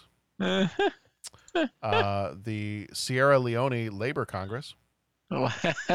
see, starting my own conspiracy theory here. The Sindicato Obrero Canario Well, that sounds complicated. was a bless me. Um, it was a uh, trade union movement in the Canary Islands. Oh, well, see, though, that's what I'm talking So, about. could be, could be. Sip a margarita with an umbrella and organize a trade union. I mean, Yeah, Confederation of Turkish Real Trade Unions. see? Yeah. I mean, he got around the globe. I basically what I'm going to do is I'm just going to take this list and assume that he made all of them. Done. Done. Yeah. The British Union of Social Work Employees. Yeah, maybe not that one. No, not that one. I'm thinking he shows up there, he ends up deported. He's he's going to stick out like a sore thumb in England. Yeah, he's got to be. The University of Oregon Graduate Teaching Fellows Federation. Nah. Probably not. No. He could organize the crooks, the cops, and the truck drivers, but teachers, mm-hmm. he doesn't seem like their kind of guy. No. Teachers would probably eat him alive. yeah. All right. Well, on that note, let's uh let's unionize our three questions here. He asks each traveler five questions. Three questions. Three questions. It's impossible to answer. Impossible because you don't know the answer. Nobody could answer that question. I want to ask you a bunch of questions. And I want to have them answered immediately. What you just said is one of the most insanely idiotic things I have ever heard. At no point in your rambling, incoherent response were you even close to anything that could be considered a rational thought. Everyone in this room is now dumber for having listened to it.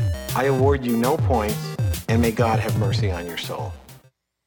All right. Question number one What is your favorite movie featuring a truck driver? We even prepped for this one, and I still don't know if I know the answer. Okay. It's a hard question to answer. It is. It is. Well, and as I said earlier, I, I had I had several different options, and then I was like, ah, just to be safe, let me Google this and just see what comes up. And one of the first things that comes up, I'm like, God, how did I not? Okay, that would be my number one choice, but how did I not come up with that? Yeah. I mean, you know, you could go for the funny pick and Mhm. go Pee Wee's Big Adventure, Large Marge. Okay. Yeah. So it's funny that you say that because when I asked, so I asked this question. Sometimes I'll ask the three questions at dinner, Mm-hmm. and I'm Which like, "Which one of your kids picked it?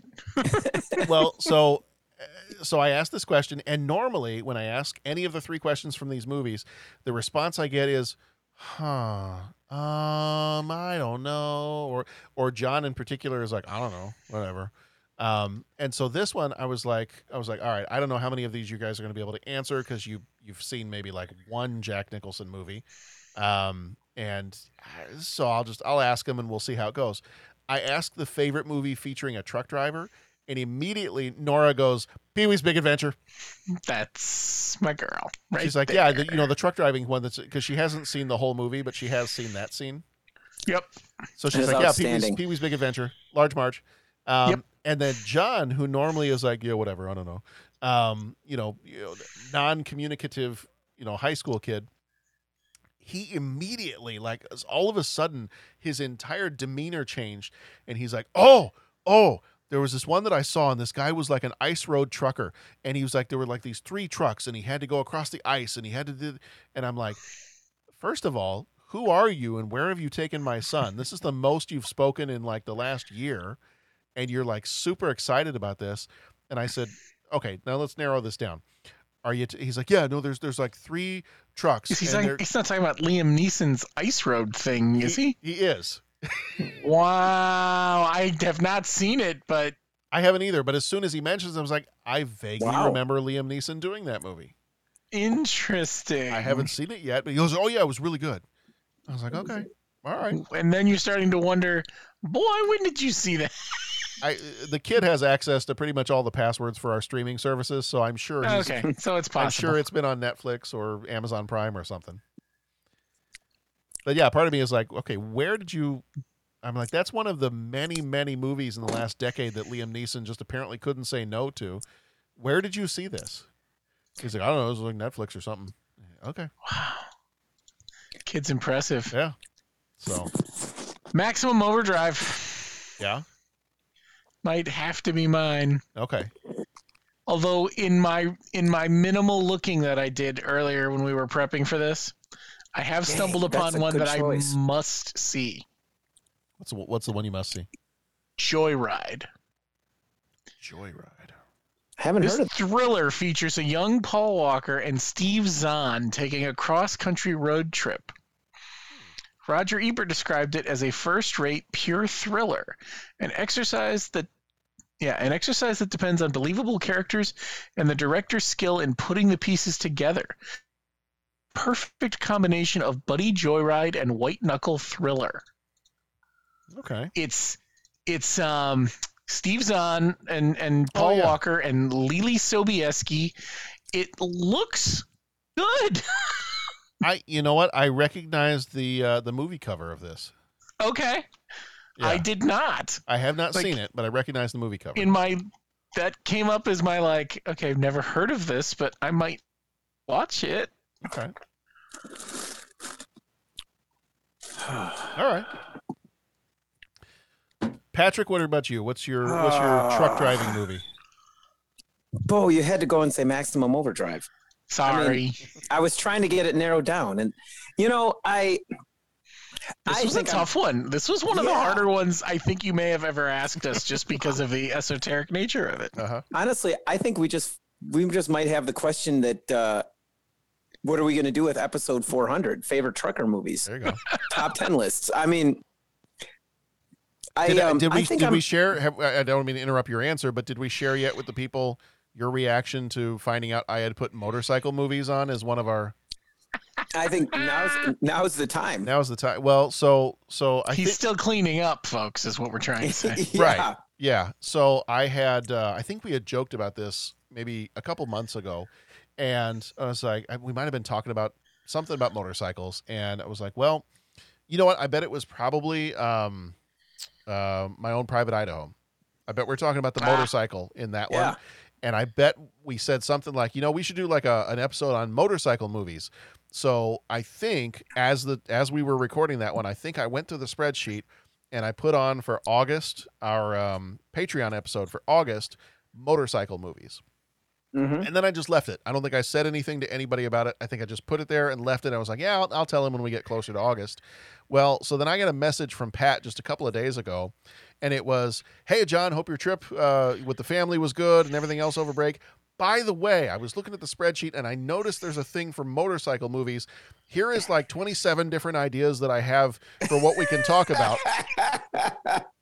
and give me like a day or two and i'm going to send you my list of 57 different movies that feature the best motorcycle and i was like okay i and, and i apologize for not even responding to either of those messages pat but at this point i was kind of like i think i just need to let pat run with this for a little bit and maybe just Oh, just no. maybe just not What have say I anything done?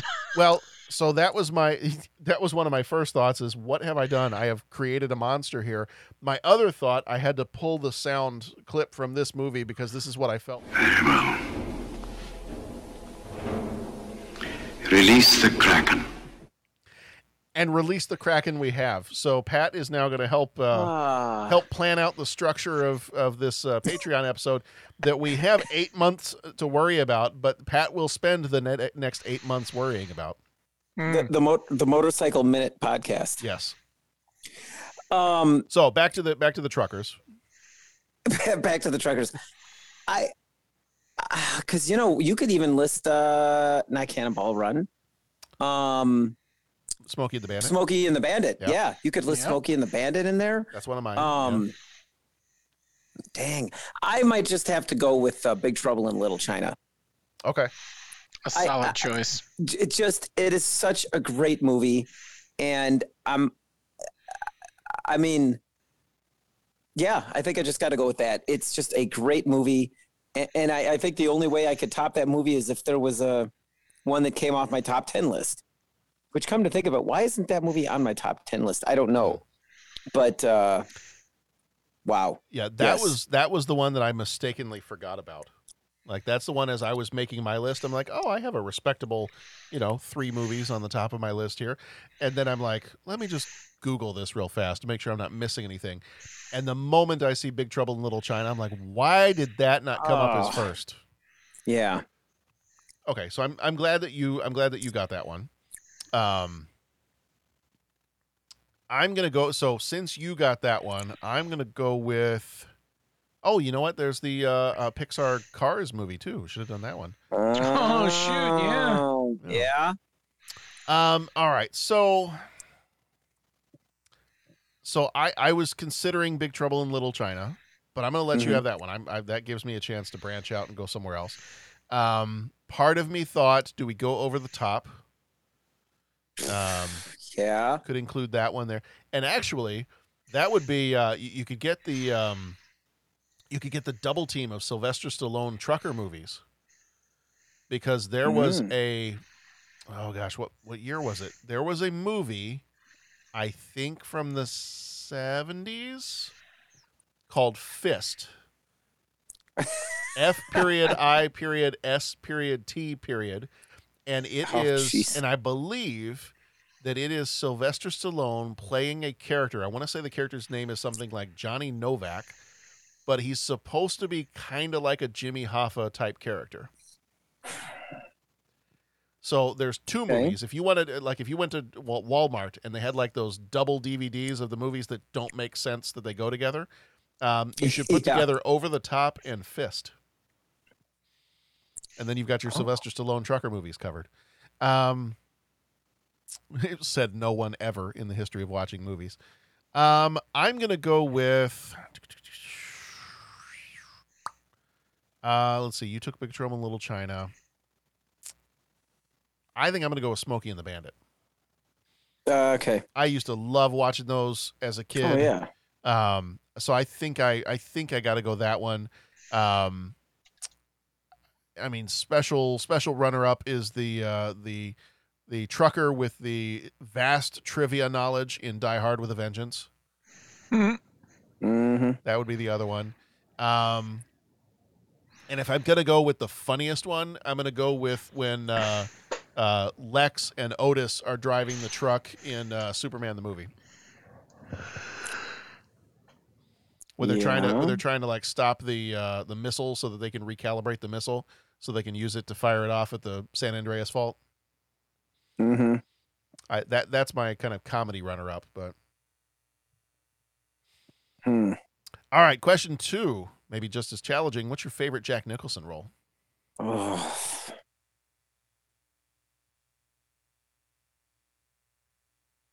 Wait a minute. Bouncing back, did any of us mention Duel? I I mentioned it for a hot second. Okay, that uh, so it came up and Yeah. went back. Okay. John had uh, when when I was asking the kids, um, John I don't think has seen the movie, but he's read the book Okay. Because we were talking about it, and I was like, yeah, have you? Because he likes Stephen King, so I was like, have you read Duel or have you seen Duel? He's like, no, I haven't seen it, but I've read the book. I said, okay, well, you should watch the movie at some point. Mhm. Yeah, that's that's a good one too. Yeah. All right. Cool. Sorry, I didn't mean to reopen that particular can Oh of yeah, worms. no. I'm I'm kind of surprised, Pat, that you didn't try to wiggle in Transformers there. Yeah, you know. Yeah. That's all right. You, can, Yeah. you can pull a Jeff and add another entry for it. Yeah, I can. I can. Oh, and I mean, hello, the Road Warrior, Yeah, you know, yeah, and Maximum, oh, uh, not Maximum, uh, Mad Max. yeah. Mad Max. Fury I Road. did. I did think about that. because Mad Max Fury Road and then the Road Warrior. Because I don't think I don't think in Mad Max he's driving a truck. I think he drives the truck in the Road Warrior, Yeah. and then he drives the truck in Mad Max Fury Road. Right? Do I have that Right. right? Yeah. Or the T1000 in Terminator 2. Well, yeah. Which, which, okay, if you want to see Pat melt into a puddle on the floor, has Mhm. both a trucker and a motorcycle chase. Oh, True yeah. dat. That It does. that movie. The more, the more, the more I travel this world, and the more movies I watch, I find out that the answer to every question is Terminator 2. The more Mm. like it just keeps coming back to that. Pat, I'm gonna I'm gonna make you a T-shirt that has the scene from Terminator 2 where the T1000 is chasing down uh, the Terminator on the motorcycle, Mm-hmm. and I'm gonna somehow superimpose Carrie-Anne Moss and Monica Bellucci into that picture, Mm-hmm. Mm-hmm. and just that'll be the. I feel like that would be the perfect gift for you. I, yeah, yeah. I think that I think that would. I feel like I, it would complete it would complete what you need completed for yourself, and then you just yeah, you will want for nothing else. yeah. I I think that's. Yeah. Sigh. Uh-huh. Yes. Mhm. All right. Well, Pat's Pat's gone bye bye. Mhm. Um, what is that? Question number two. What's your favorite Jack Nicholson role? All work and no play makes Jack a dull boy. There we go. Oh, jeez. There we go. I'm not going to hurt you. I said I'm not going to hurt you. I'm just going to bash your brains in. All right, so there's that one, the the family the, the family friendly version. Family friendly uh, Mhm. hotel Mhm. Comedy. we we have we have talked before about those YouTube channels where they recut the uh, or they change the music in the background of the trailer to make it sound like it's like a family comedy. hmm Have you seen that one before, The Shining? Oh yeah. Yeah. They get to the end, it's like The Shining. It's like, oh no. or or as some of us like to call it, the shinin. The Shining. Isn't this supposed to be The Shining? Ah, No, copyright infringement, boy. it's the Shining. now I want to go find that episode. I I, might have to do that tomorrow. Did I tell you I got to eat at Krusty Burger? No. Yeah, when we were at Universal, we ate at the Krusty Burger for lunch. And your insides remained intact. They mostly remained intact. Yep, I got everybody went somewhere a little bit different. John got the Krusty Burger. Uh, let's see, what did um, I think I ended up getting the basket of bait at the Frying Dutchman. Ah, yes. I wanted to take a minute and get a drink at Moe's, but we kind of it was a little busy, so Yeah. did not do that. I almost ordered the flaming Moe's until I found out that it was basically diabetes in a cup. Yeah, flaming Mo. Yeah. hey, you Eh, prairie fires. That's Uh. all I'm saying about it. Oh boy. Oddly enough, Bo, you can hold that thought because that's my answer for question three.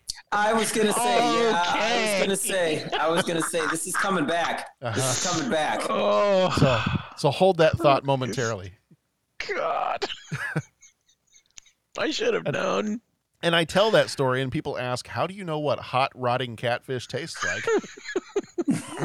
Just, just. I, I, I don't, but it's an educated guess. Ah, tastes like a prairie fire. That's what it tastes like. Oh, Oh. Anyway, that's not my favorite Jack Nicholson role, though. Um, let's see. Um, favorite Jack Nicholson role. I'm gonna go with. I mean, he's so good as the Joker. Um, Mhm. I'm gonna go with as good as it gets Nicely done. because Mm. because he. I mean, between him and Helen Hunt, that's that's where he carries that movie. Um, he does. I love him in A Few Good Men, but he's not the primary focus of the movie.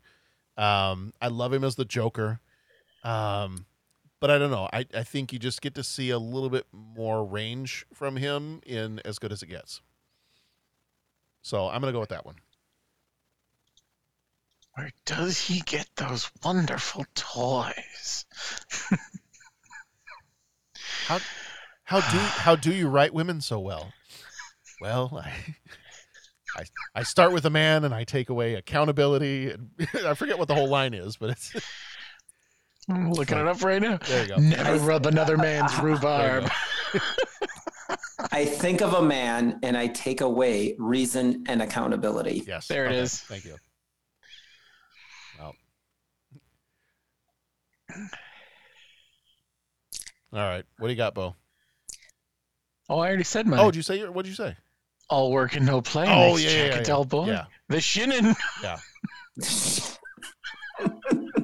So Pat, did you do maybe maybe Pat you didn't do yours yet then? I didn't do mine yet. Oh, I- no, no, You okay, know, good. He's been trying to avoid because he doesn't know what to say, I, know. think. Yeah. you know, I mean, 89 Batman Yeah. is just such an amazing movie. But so is The Departed. Oh yeah. Mm, and and I I I just was looking for a, a, a technicality that would flip the switch one way or the other. I, I don't know that I have one. Mhm. Um, yeah, they're both such amazing movies. And so then I just try to focus in on his performance, but he brings so much to the role in both. So I, I don't know if I can go between 89 and Batman, 89 and Batman, 89 Batman, or The Departed. I don't know if I've got one. I don't know if I, I, I don't know if I can split the distance any which way. Yeah. So I'm, I'm just going to leave it at that. Yeah. I'm just going to leave it at that. Maybe The Departed. Okay. Uh, So other other other than the '89 Batman, like my kids have no frame of reference for Jack Nicholson movies, um, Mhm. but they they will know exactly who he is because there there are times where if I'm wanting to be like super awkward with them, I, Mhm. I, I will like especially if they're kind of complaining about something. I'll or if they're like "Uh, it's gonna be a um, it's gonna be a terrible day. I'm not gonna have a good day at school. I'll like grab them by the shoulders and I'll go, I just remember you are my number one. my number one. A guy. A guy.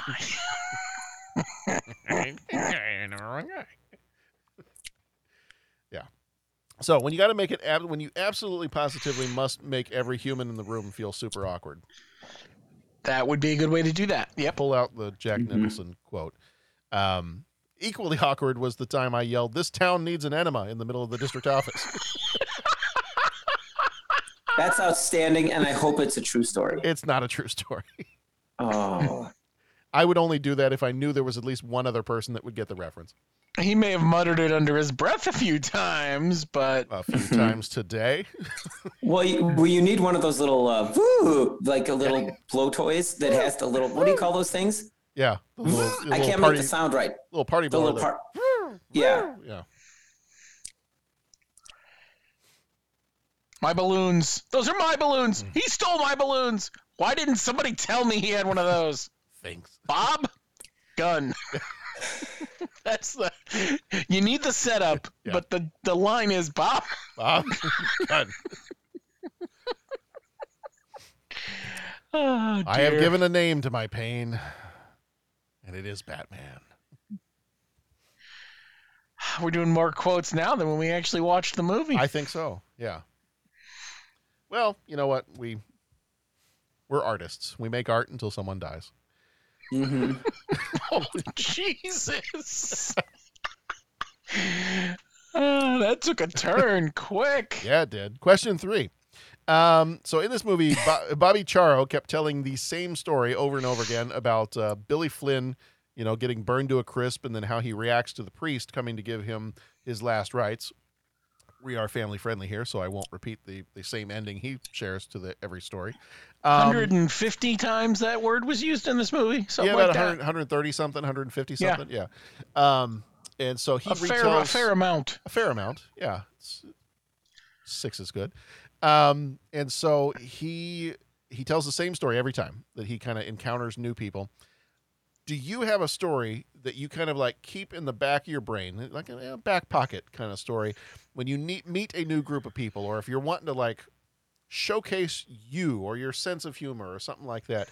Do you have a funny or compelling story that is your go-to st- story to tell? Mm.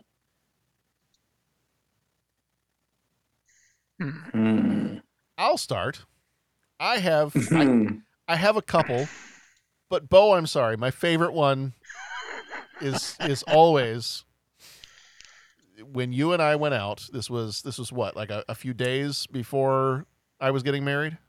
Yeah, something like was that. like maybe like a week before or a few days before, and uh, so we went out. And uh, is the wooden nickel still there? Um, yes, it moved. moved, didn't it? Okay, yeah, yeah.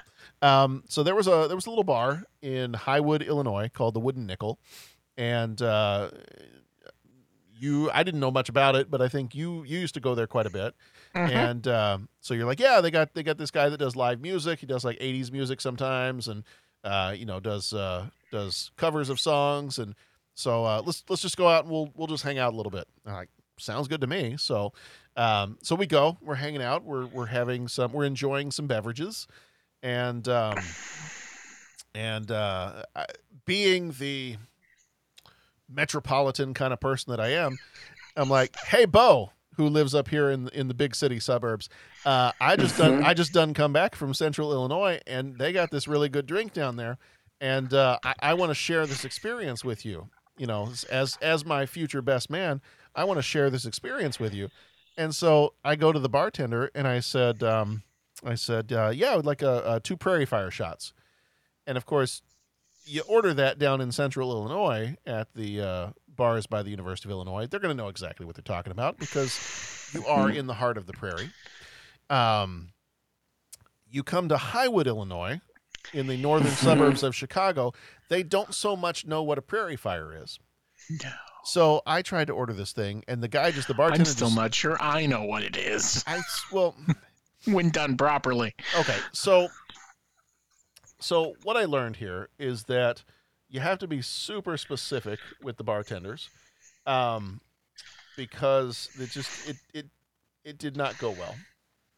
Um, so I tell the bartender, I said, The shot did not go well, Enterprise. the shot did not go well, Enterprise. Um, so so I, I tell the bartender, I said, okay, well, Prairie Fire, it is um, It is a uh, tequila and Tabasco sauce. Okay. Simple enough, right? Like how how could you possibly mess that up? Well, well. Oh, you can you can mess that up. Um so what ends up happening is we get these shots, the, the guy makes the shot, and uh, we get these shots, and uh, we then proceed to down said shots. And I, I'd like to say something magical happened.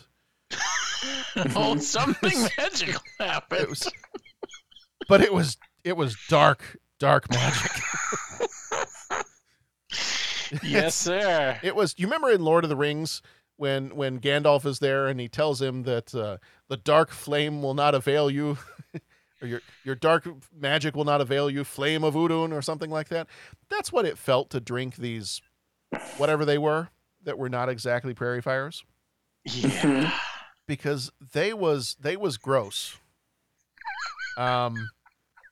So apparently, what had happened, he messed up the proportions. I I don't know that I really knew that I was going to have to specify what the proportions were of this drink, but apparently I did need to, um, because it's supposed to be one quarter of a shot Tabasco sauce and three quarters of a shot tequila. Yeah. Apparently he reversed those. Yeah. Good. And Good. so yeah, so it was it was three quarters Tabasco sauce and one quarter tequila. It was my understanding that there would be no math. And there was not. and, and in there was not uh, moment. There was not. And so whenever I tell this story, like I always get asked, "What did that even taste like?" I'm like, I don't, I don't have a frame of reference for what that tasted like, but I'm going to assume it tasted like hot rotting catfish. there is no crime. There is no law to fit your crime. No. so. Oh Um, yeah. so so that tends to be one of the stories I retell fairly regularly at, at different times, and like, especially if I'm talking with somebody at work, and we, we actually I was talking to somebody the other day, and and uh, they mentioned uh, it's one of our new one of our new tech people, and they said, oh yeah, I was uh, I was over at the high school, I was meeting with uh, with a guy over there, he's really helpful. His name was Bo Warmbold. I was like, oh, So Luke knows, doesn't he? Uh, I haven't told him that story yet. okay. But uh, but I said, oh yeah, Bo. I said Bo was the best man at my wedding. He's like, you're kidding me. And I said, oh no. I said, first of all, I have a lot of stories that I can share with you, but I have to be careful because Bo probably has twice as many stories he can share with you. Um, so we'll we'll just we'll space these out for maximum effect and Yeah. yeah. Yeah, that was something else, wasn't it? Oh God, because didn't we spend? Didn't we, I? I vividly remember, well, somewhat vividly remember, and somewhat fuzzily remember Eh. that we spent the next twenty minutes in the bathroom, just uh, from different stalls, just telling each other, "I regret everything we just did." remember thinking, and I'm not sure we did this, but did we take just a straight tequila shot after it to wash it down? I like, think I so. feel like there was a mistake made there. yeah, And we we I think we started to compile our mistakes on top of our mistakes. well, and then I don't know. The fact that we didn't retch was the real miracle. I mean, God.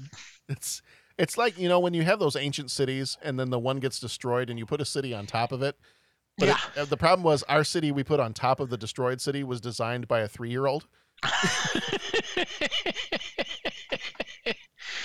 Yeah, that was that was a bad night. Yeah.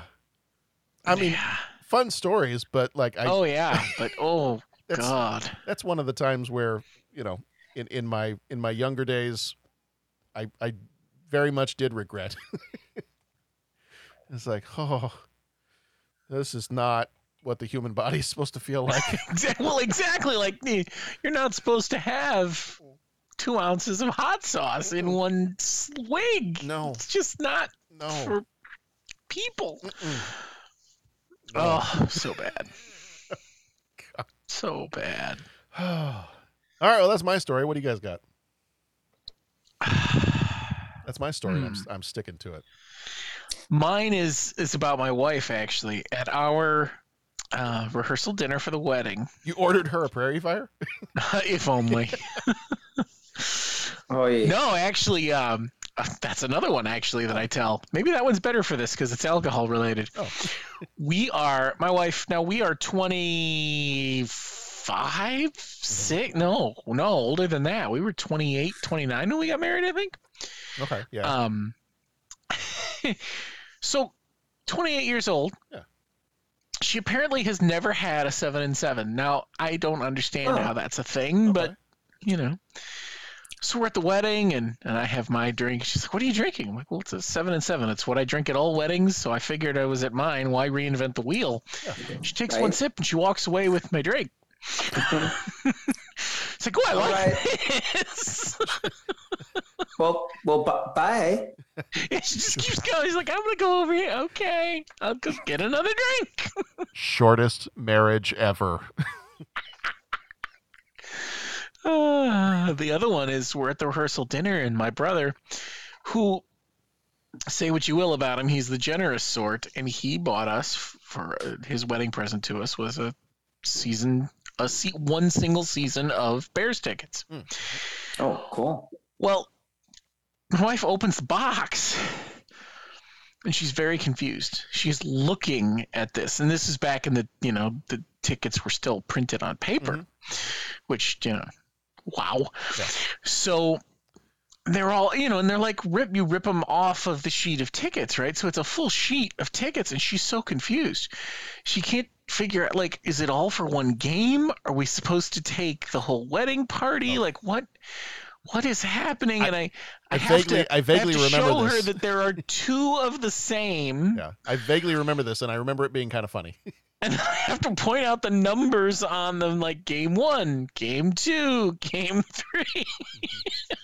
and there's a picture in our wedding album of her just, her eyes have gotten huge, her face is lit up. She's like, she has no idea what's happening, and then she realizes in an instant that what it is, and she is just flabbergasted. That's that's pretty good. That's a pretty good one too. All right, children. Uh. Bo, Bo made reference to tickets being printed on paper. Now, Yes. uh, children, paper is a material that used to be made by taking these fibers, uh, converting them into a pulp, and then uh, uh, we'll just go watch the go watch the Mister Rogers episode. The who? Right. All right, Patrick, what's your story? I, I don't know if I've got a story. That's the that's the issue. Or one you can share. I don't know if I've got a story. Okay. That's the issue. I I think uh, I'm trying to think like Notice how he went last after all of us like we bared our souls here. Hmm. And, and, Yeah, then- and yeah. then Pat's like, "Oh, guys, I don't think I have a story. Oh, I, I you know, it, I'm trying to think like in the spirit of this. Yeah. If if Dennis was here, see, that's the thing is you'd have to get like Oh, so you there's some good Pat and Dennis stories. Oh, I have no oh. doubts. Though there are plenty. Like even before we really knew each other, it was kind of like early formative stories. And you got to get Dennis to tell the story because he really does it justice. So I don't know that I necessarily would because I'm telling the story about myself. You know what I'm saying? Like that's Yeah, the thing is you got to tell to be in the spirit of this, you really have to tell the story about someone else. So we'll just have to, you know, maybe get Dennis to record this story and then we'll edit it in, you know, or pr- print in a, an addendum or print a retraction or, you know, something, print something. Eh, but there's a story of back in the day, Hawthorne used to go to the outdoor education up at George Williams College outside Lake Geneva. And there was this obstacle course, right? The team building obstacle course thing. And a bunch of the counselors and teachers and, you know, everything, we all decided, we all decided to uh, go do the obstacle course at night, right? And like the kids were all in bed and, you know, there were some adults were like, yeah, we're heading out. And they're like, okay. And, and, um, um, you know, the, the kids were all taken care of. So it wasn't like we were, you know, abandoning the children or something. And so we decided to go do the obstacle course. There's about eight or nine of us. Eh, you know, pitch black and, and all that kind of thing. So we, we get done with that. And then we're like talking and we're like, hey, Lake Geneva, isn't there isn't there like a trail around the outside of the, the perimeter of the lake? Can't you supposedly walk? It's like, yeah, I think you can. I think you can walk around the entire lake. So of course we're just like, let's walk around the entire lake. Now, of course, it's like, you know, 10 30, 11 o'clock, midnight, something like that. And we're like, yeah, let's do it. Let's just walk around the lake. And so we start hiking. And as we're hiking, um, you know, we're realizing like, okay, this might be kind of a long walk to go completely around Lake Geneva and be back by the time the kids wake up. But what the heck, we keep going. And as we're hiking, again, I, can't do this justice because Dennis really has to tell the story because he tells it it better. And it's it's you know, it's more like his perspective of it. So we're walking around and we get by a marina. Well, later we come to find out that there had been some break ins or some vandalism or something going on. So the police had the area staked out, right? So we're walking around and all of a sudden, like police po- appear on the trail behind us, police appear on the trail in front of us. And it's like, hey, fr- you know, freeze kind of a thing. And, you know, all of a sudden there's squad cars with the lights going up in the parking lot to the marina and everything. And you guys come up here and, you know, there's about four or five of us and they walk us all up there. And, you know, they call us up to the car and everything. And it's like, all right, you know, what's going on here? And we're just like, well, you know, we're, we're teachers. We, we're, you know, we've got kids up, up the, up the trail at the George Williams College and everything like that. And we just decided to head out for a, uh, you know, a hike and blah, blah, blah, blah, blah. And they're like, you know, do you guys have any ID on you? Well, all of a sudden, I'm like, oh crap, I didn't bring my ID because I didn't want to drop it because I didn't plan to be going out to the obstacle. You know, we were just going to the obstacle course and I didn't want to drop my wallet in the middle of this woods obstacle course and everything. I don't have my ID. Well, of the seven or eight of us that are in this group, no one has, no, none of us have our IDs. So the police are like, okay, you know, let's, and I mean, I had my, you know, they social security number, I had my license number memorized, address, you know, they're able to look everything up. And they're kind of, you know, they're asking us a bunch of questions. And okay, so you guys are with the what? You're with the where? What is going, you know, and all this kind of thing. And uh, you know, we're we're answering her question now.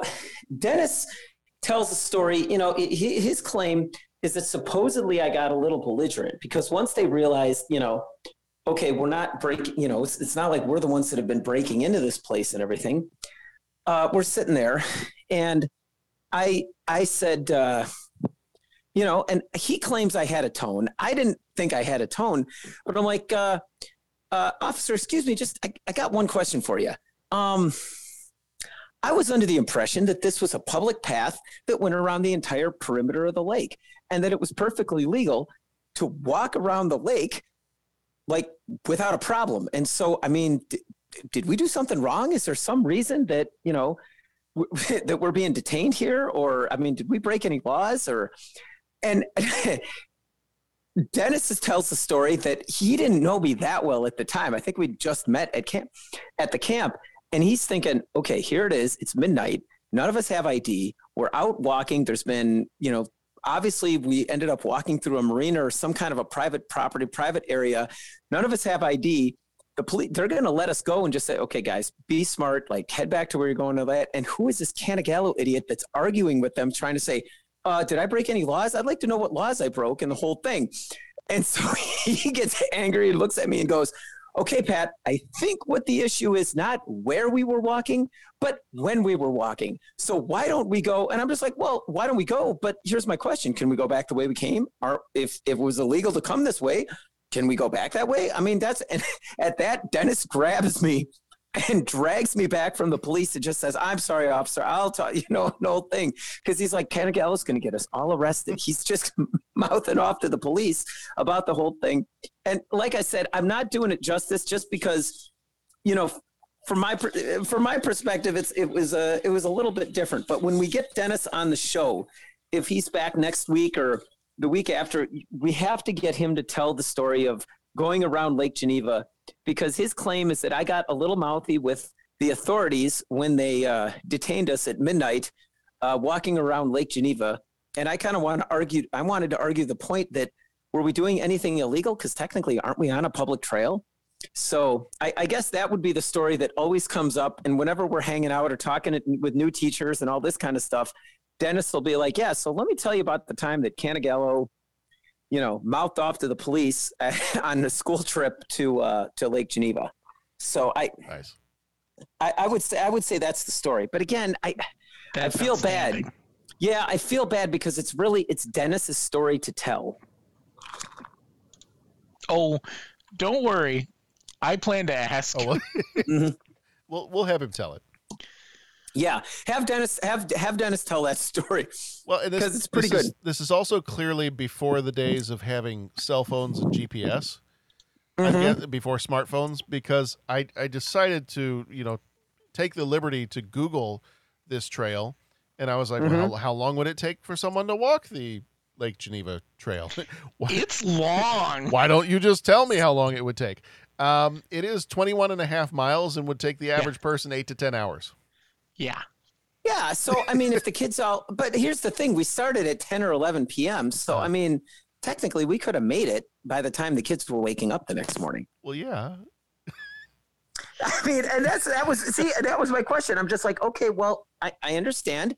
You thought we were breaking into the marina, we weren't, but I, you know, I can walk down my sidewalk in my neighborhood at midnight. Am I not allowed to walk on the public trail around the lake? I mean, you know, and that was Dennis was like, oh my god, and I think he grabbed me. I think he grabbed me by the my collar and dragged me away, and it's just like, you're gonna shut up. We're gonna walk away, and I'm like, yeah, but like, I just know we're not gonna think. We're not uh-huh. gonna talk. I'm sorry, officer. I will handle my friend Canagallo. Shut your mouth.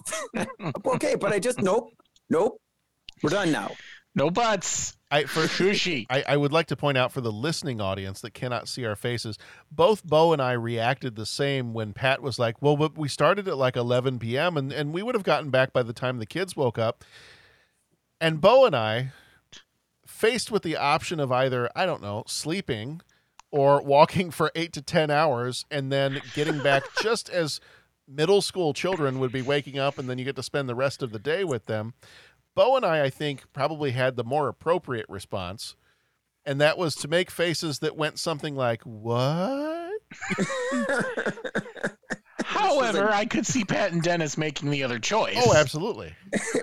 absolutely. Oh my gosh. We, Oh we my are we are the yin to their yang. Yeah. That is probably what cemented your friendship. That that weekend right there. Could be when, he, and- when he saved you from the cops. Yeah, that's that's it. And see, and he tells the good story. Like now, when he tells it, he'll he'll he'll get it all he'll get it all fired up. When he tells it, he'll be like, "Yeah." And so you know, we none of us have ID, and of course, there's Canagallo, and Canagallo's like, "Isn't this America? Isn't this America? Like, uh, are we living in America, or you know, am I not allowed to watch?" And I'm like, "Okay, no, I didn't say that, and I didn't say it like that tone of voice. All I said was, look." I just got a question. I just got a question. And it was like, he's like, see, that's the point. That's not how you ask that question at midnight when you're trespassing. I'm like, trespassing? I was on a public path. Is there something wrong with me? Okay, all right, Pat, you know what?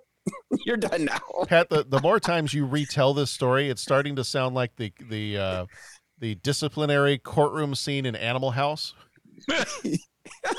and you know what? I will not let you badmouth the United States of America, gentlemen. Oh man, yeah, yeah. That was that, or any like any trip to state, any cross country Uh-huh. state trip. That's pr- that you know. That's pretty good stories too. So are you saying you make friends with law enforcement wherever you go? yeah, that's pretty much it. No, like the, the, the again, the once the state, it's just the misadventures. The, Now the there's a book. misadventures. The Misadventures of Pat Canagallo. So we could be, we could be, I it'd be mean- like a children's book, The Misadventures of Pat and Dennis. Well, the funny part is, I'm such a we, like we often talk about like how big of a fan of the Cannonball Run I am, but here's the thing: like I could never do the Cannonball Run because it would be some dramatic like takeoff from the start and then right up and around the corners, me pulling the car to the side of the road and taking a nap. you know, that's kind of. But uh, I- no, the, the the most the, the culminating one at State was we were there, Dennis and I, runners down at State, and then uh, the coach from the other uh, good friend of ours, uh, Tony Carlson, was coach, coaching the other, and the three of us had ridden together.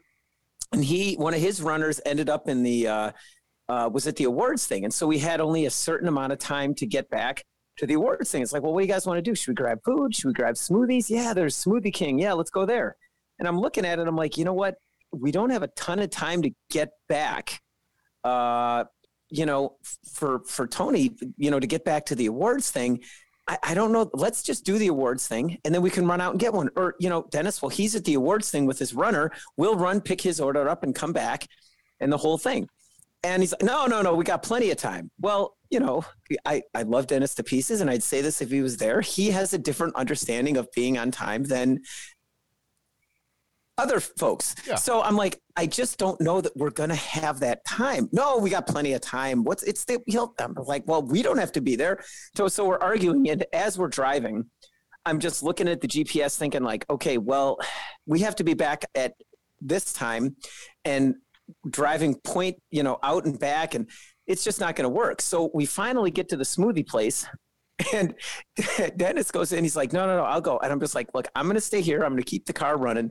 You just run." And it, and he's like, "Well, what do you want?" I'm like, "I don't want anything. Just get Tony the thing. Let's get him back in time. Then we've got a whole hour. We can drive all the way around Bloomington and Normal and the whole thing. We could take a tour and get multiple. sp- No, no, no. You need a smooth. So then it's taken more and more time and he's inside and i guess he tells the story of what was happening inside the smoothie place as they were taking their sweet time and i'm just like sitting there like dude we are late. Like we've got like 10 minutes to get 15 minutes across town. And he and tony's got to be back at the thing at the awards thing. So and i'm like looking in the front window like dude we got to hurry up like pointing at my watch and everything. And he's like no no no we got plenty of time. And he keeps putting his hands up to dismiss me. Kind of like you know just calm down. So i'm just like okay, well, dude, we're gonna be late. This is so I like back the car around so we don't have to back, you know, both like backing into the parking stall so you can just make a quick drive out. And uh, so I back the thing around and Dennis is like, yeah, just and he keeps gesturing like just calm down. Well, I thought he meant, hey, just go. So I'm like, oh. Oh, he's telling us to go. And Tony's like, what's going on? I'm like, and I'm standing out of the car, like, dude, we gotta go. And he keeps gesturing, like, just he meant to say calm down, but it looked like, hey, just go. And I'm like, oh, oh, okay. Well, yeah, I'll take Tony back to the awards thing. Then at the, at the rate these guys are going, I'll drop Tony and be back by the time these things are ready. And plus, I didn't order. So what I didn't know was Dennis was in there like ordering a bunch of different smoothies and like the gal that was work it was taking forever and i'm out in the car like pointing at the watch and everything and he says like he's like, okay, you know what? I'm afraid we just have to hurry up. We have to go. And I guess one of the, he gestures at me and I'm like, okay, we got to go. So I'm like, Tony, we're going. He goes, sure? What about Dennis? I said, Dennis just told us we could go. So we'll come back. I trust him, whatever the plan. So we start pulling out at that. He's got the two like 50 ounce smoothies that he had gotten. And like the gal behind the counter goes, um, is uh, is one of these for your friend? And he's like, yeah. She goes, okay, is that the guy that's pulling away from the curb right now? And he's like, what? So he grabs him, and I'm sitting there, and I, I mean, I took off because he's like, hey, go. You're not going to tell me twice. It's like, go, fine, dropping the hammer. We're going. And so I take off out of the parking spot. I turn out of the parking lot, and I'm on like one of the highways, like going back across town to get to the thing. Dennis sees it and runs after the car, but he runs out the other way to try and cut us off. So he runs, like jumps the, over the like the berm at the side of the parking It's lot. like up- Ferris Bueller. it is. He runs up the hill, down the hill, and he's like running down the middle. It wasn't like the interstate, but it was like a highway, you know, kind of going through like uh, um, normal Illinois, you know, like a big. He's with these like combined like 85 ounces of smoothie in two hands, and he's running hmm. Canagello as I'm driving up to the stoplight. So, what the heck? I was going. I was. So he jumps in on the highway, jumps in the car. and start- I told you to calm down. I said, You told me to go. I told you to calm down. And Tony's sitting in the back just laughing at the two of us insanely. So, anyways, that was that's a that's that's another one that you'd have to get uh, uh, uh, Dennis telling is the time that I you think know, I'm just going to ask Dennis the next time we see him, how would you signal to someone through the window of a restaurant to, to calm down and just see what he says? Yeah. This is the this is the Dennis and Pat equivalent of you said go between them. I said don't go between them. Go between them. oh man. Oh, Yeah. Oh, good stuff. All right. Well, see, you had stories. You like, I don't have stories. You had plenty of stories. Oh, I yeah, I got I got I guess those would be the two the formative stories. Like if we're hanging out and like yeah, okay, well let me tell you about here's what you got to watch out for. But yeah, the Lake Geneva story, you really get Dennis to tell the story cuz he just does such a great job with that one. Ah, all right. Well, that's probably going to do it for. Uh, it's going to do it for Hoffa. And uh, again, we we don't know where he is, so don't don't message the podcast assuming that just because we watched the movie we know where he's buried, or maybe Mhm. not buried, according to Bo. Mhm. Maybe he's on a beach somewhere. Although at this Well, point, what do we say? He's he's on a beach somewhere. so he's Yeah. buried in the sand with his drink or something like that. But um, so yes, so that is going to do it for this episode. Uh, if you want to find more of our episodes, we are at 30podcast.com or on the social medias at 30podcast. Um, go to our website. You can leave a voicemail there. You can rate the show. You can become a co-executive producer via Patreon. Uh, don't forget to check out Scene Stealers and the other podcasts in their network by going over to scene scenestealersglobal.com. Uh, we got some other good stuff coming up this month. Here coming up, uh, we're going to have to rearrange.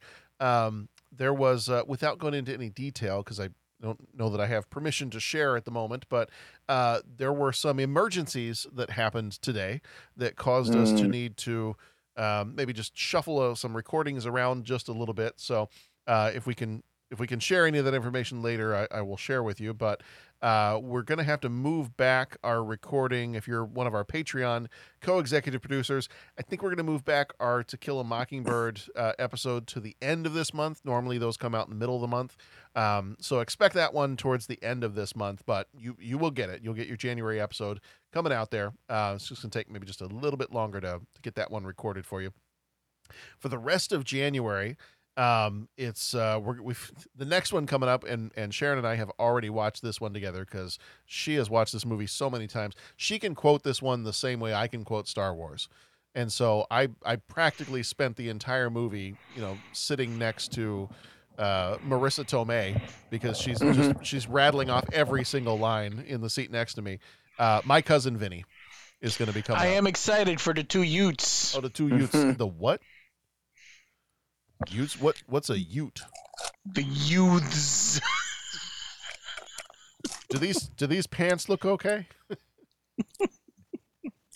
now I now I ask you, a little a little doe idea, and takes its little lips and and puts its lips and drinks the nice cool crisp water. Bam! Shot in the head by Hunter. Now I ask you, do you think he gives a what kind of pants the man is wearing? Oh, such a good movie. Such a good movie. Um, so my cousin Vinny is coming up next, then Passenger 57 coming up after that for uh, that'll round out January for us. And then let's see, we got in February. February is our month of uh, mostly female-led movies. I think actually all female-led movies. Um, and so our Patreon episode for that month is favorite movies with female leads. The rest of the movies for February are A League of Their Own, Basic Instinct, Single White Female, Sister Act, and Jennifer 8. Uh, Jennifer 8 actually was not originally on our list. It, it almost made the cut, um, but I believe, uh, if I've got my notes correct here, that that was one of the requests from one of our Patreon co executive producers, Jason Colvin, for us to do that one. So that one's going to be in the month of February. And then March, our Patreon for March is E.T. from 1982. That's reaching its 40th anniversary this year. Jeez. So that'll be a fun one to do too. Um, let's see. We've also got. Let's see. March is there we go. March is far and away, and then uh, we should be hitting right after that is when we should be hitting episode number 400. So early on in March, we're going to be redoing the very first episode, Gremlins, Ghostbusters, and Nightmare on Elm Street. We will redo as our 400th episode. Um, which Excellent. Which, by the way, the uh, I think I talked a little bit earlier about uh, listening to Greatest Generation, and or that might have been before we started recording. Um, I want to say the episode they did today was their 400th. It was. Okay, so we are And we are they on, did- almost on par with them. They did an episode of Gremlins for their uh, bonus feed. Oh, did they really? Mhm. Awesome. Yeah, it's awesome. I gotta, You know I gotta what? get, on- I, gotta get on their bonus feed. I'm not on there yet. Yeah, I was gonna say, I I, I, li- I just listened to that the other day, and I'm like, yeah, I, I'd recommend, especially before we start to break it down, check out their Gremlin. it- it- yeah, Bo, I I concur. It's pretty outstanding. Uh, let's see, and then the rest of March we've got the Last of the Mohicans, Scent of a Woman, and The Bodyguard.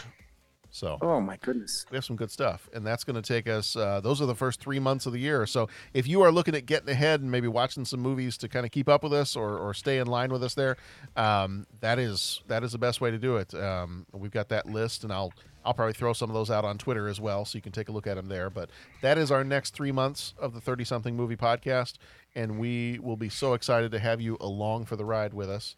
Um, so yeah, gentlemen, always a good time talking movies. Most Yeah, th- definitely, John. Thank you.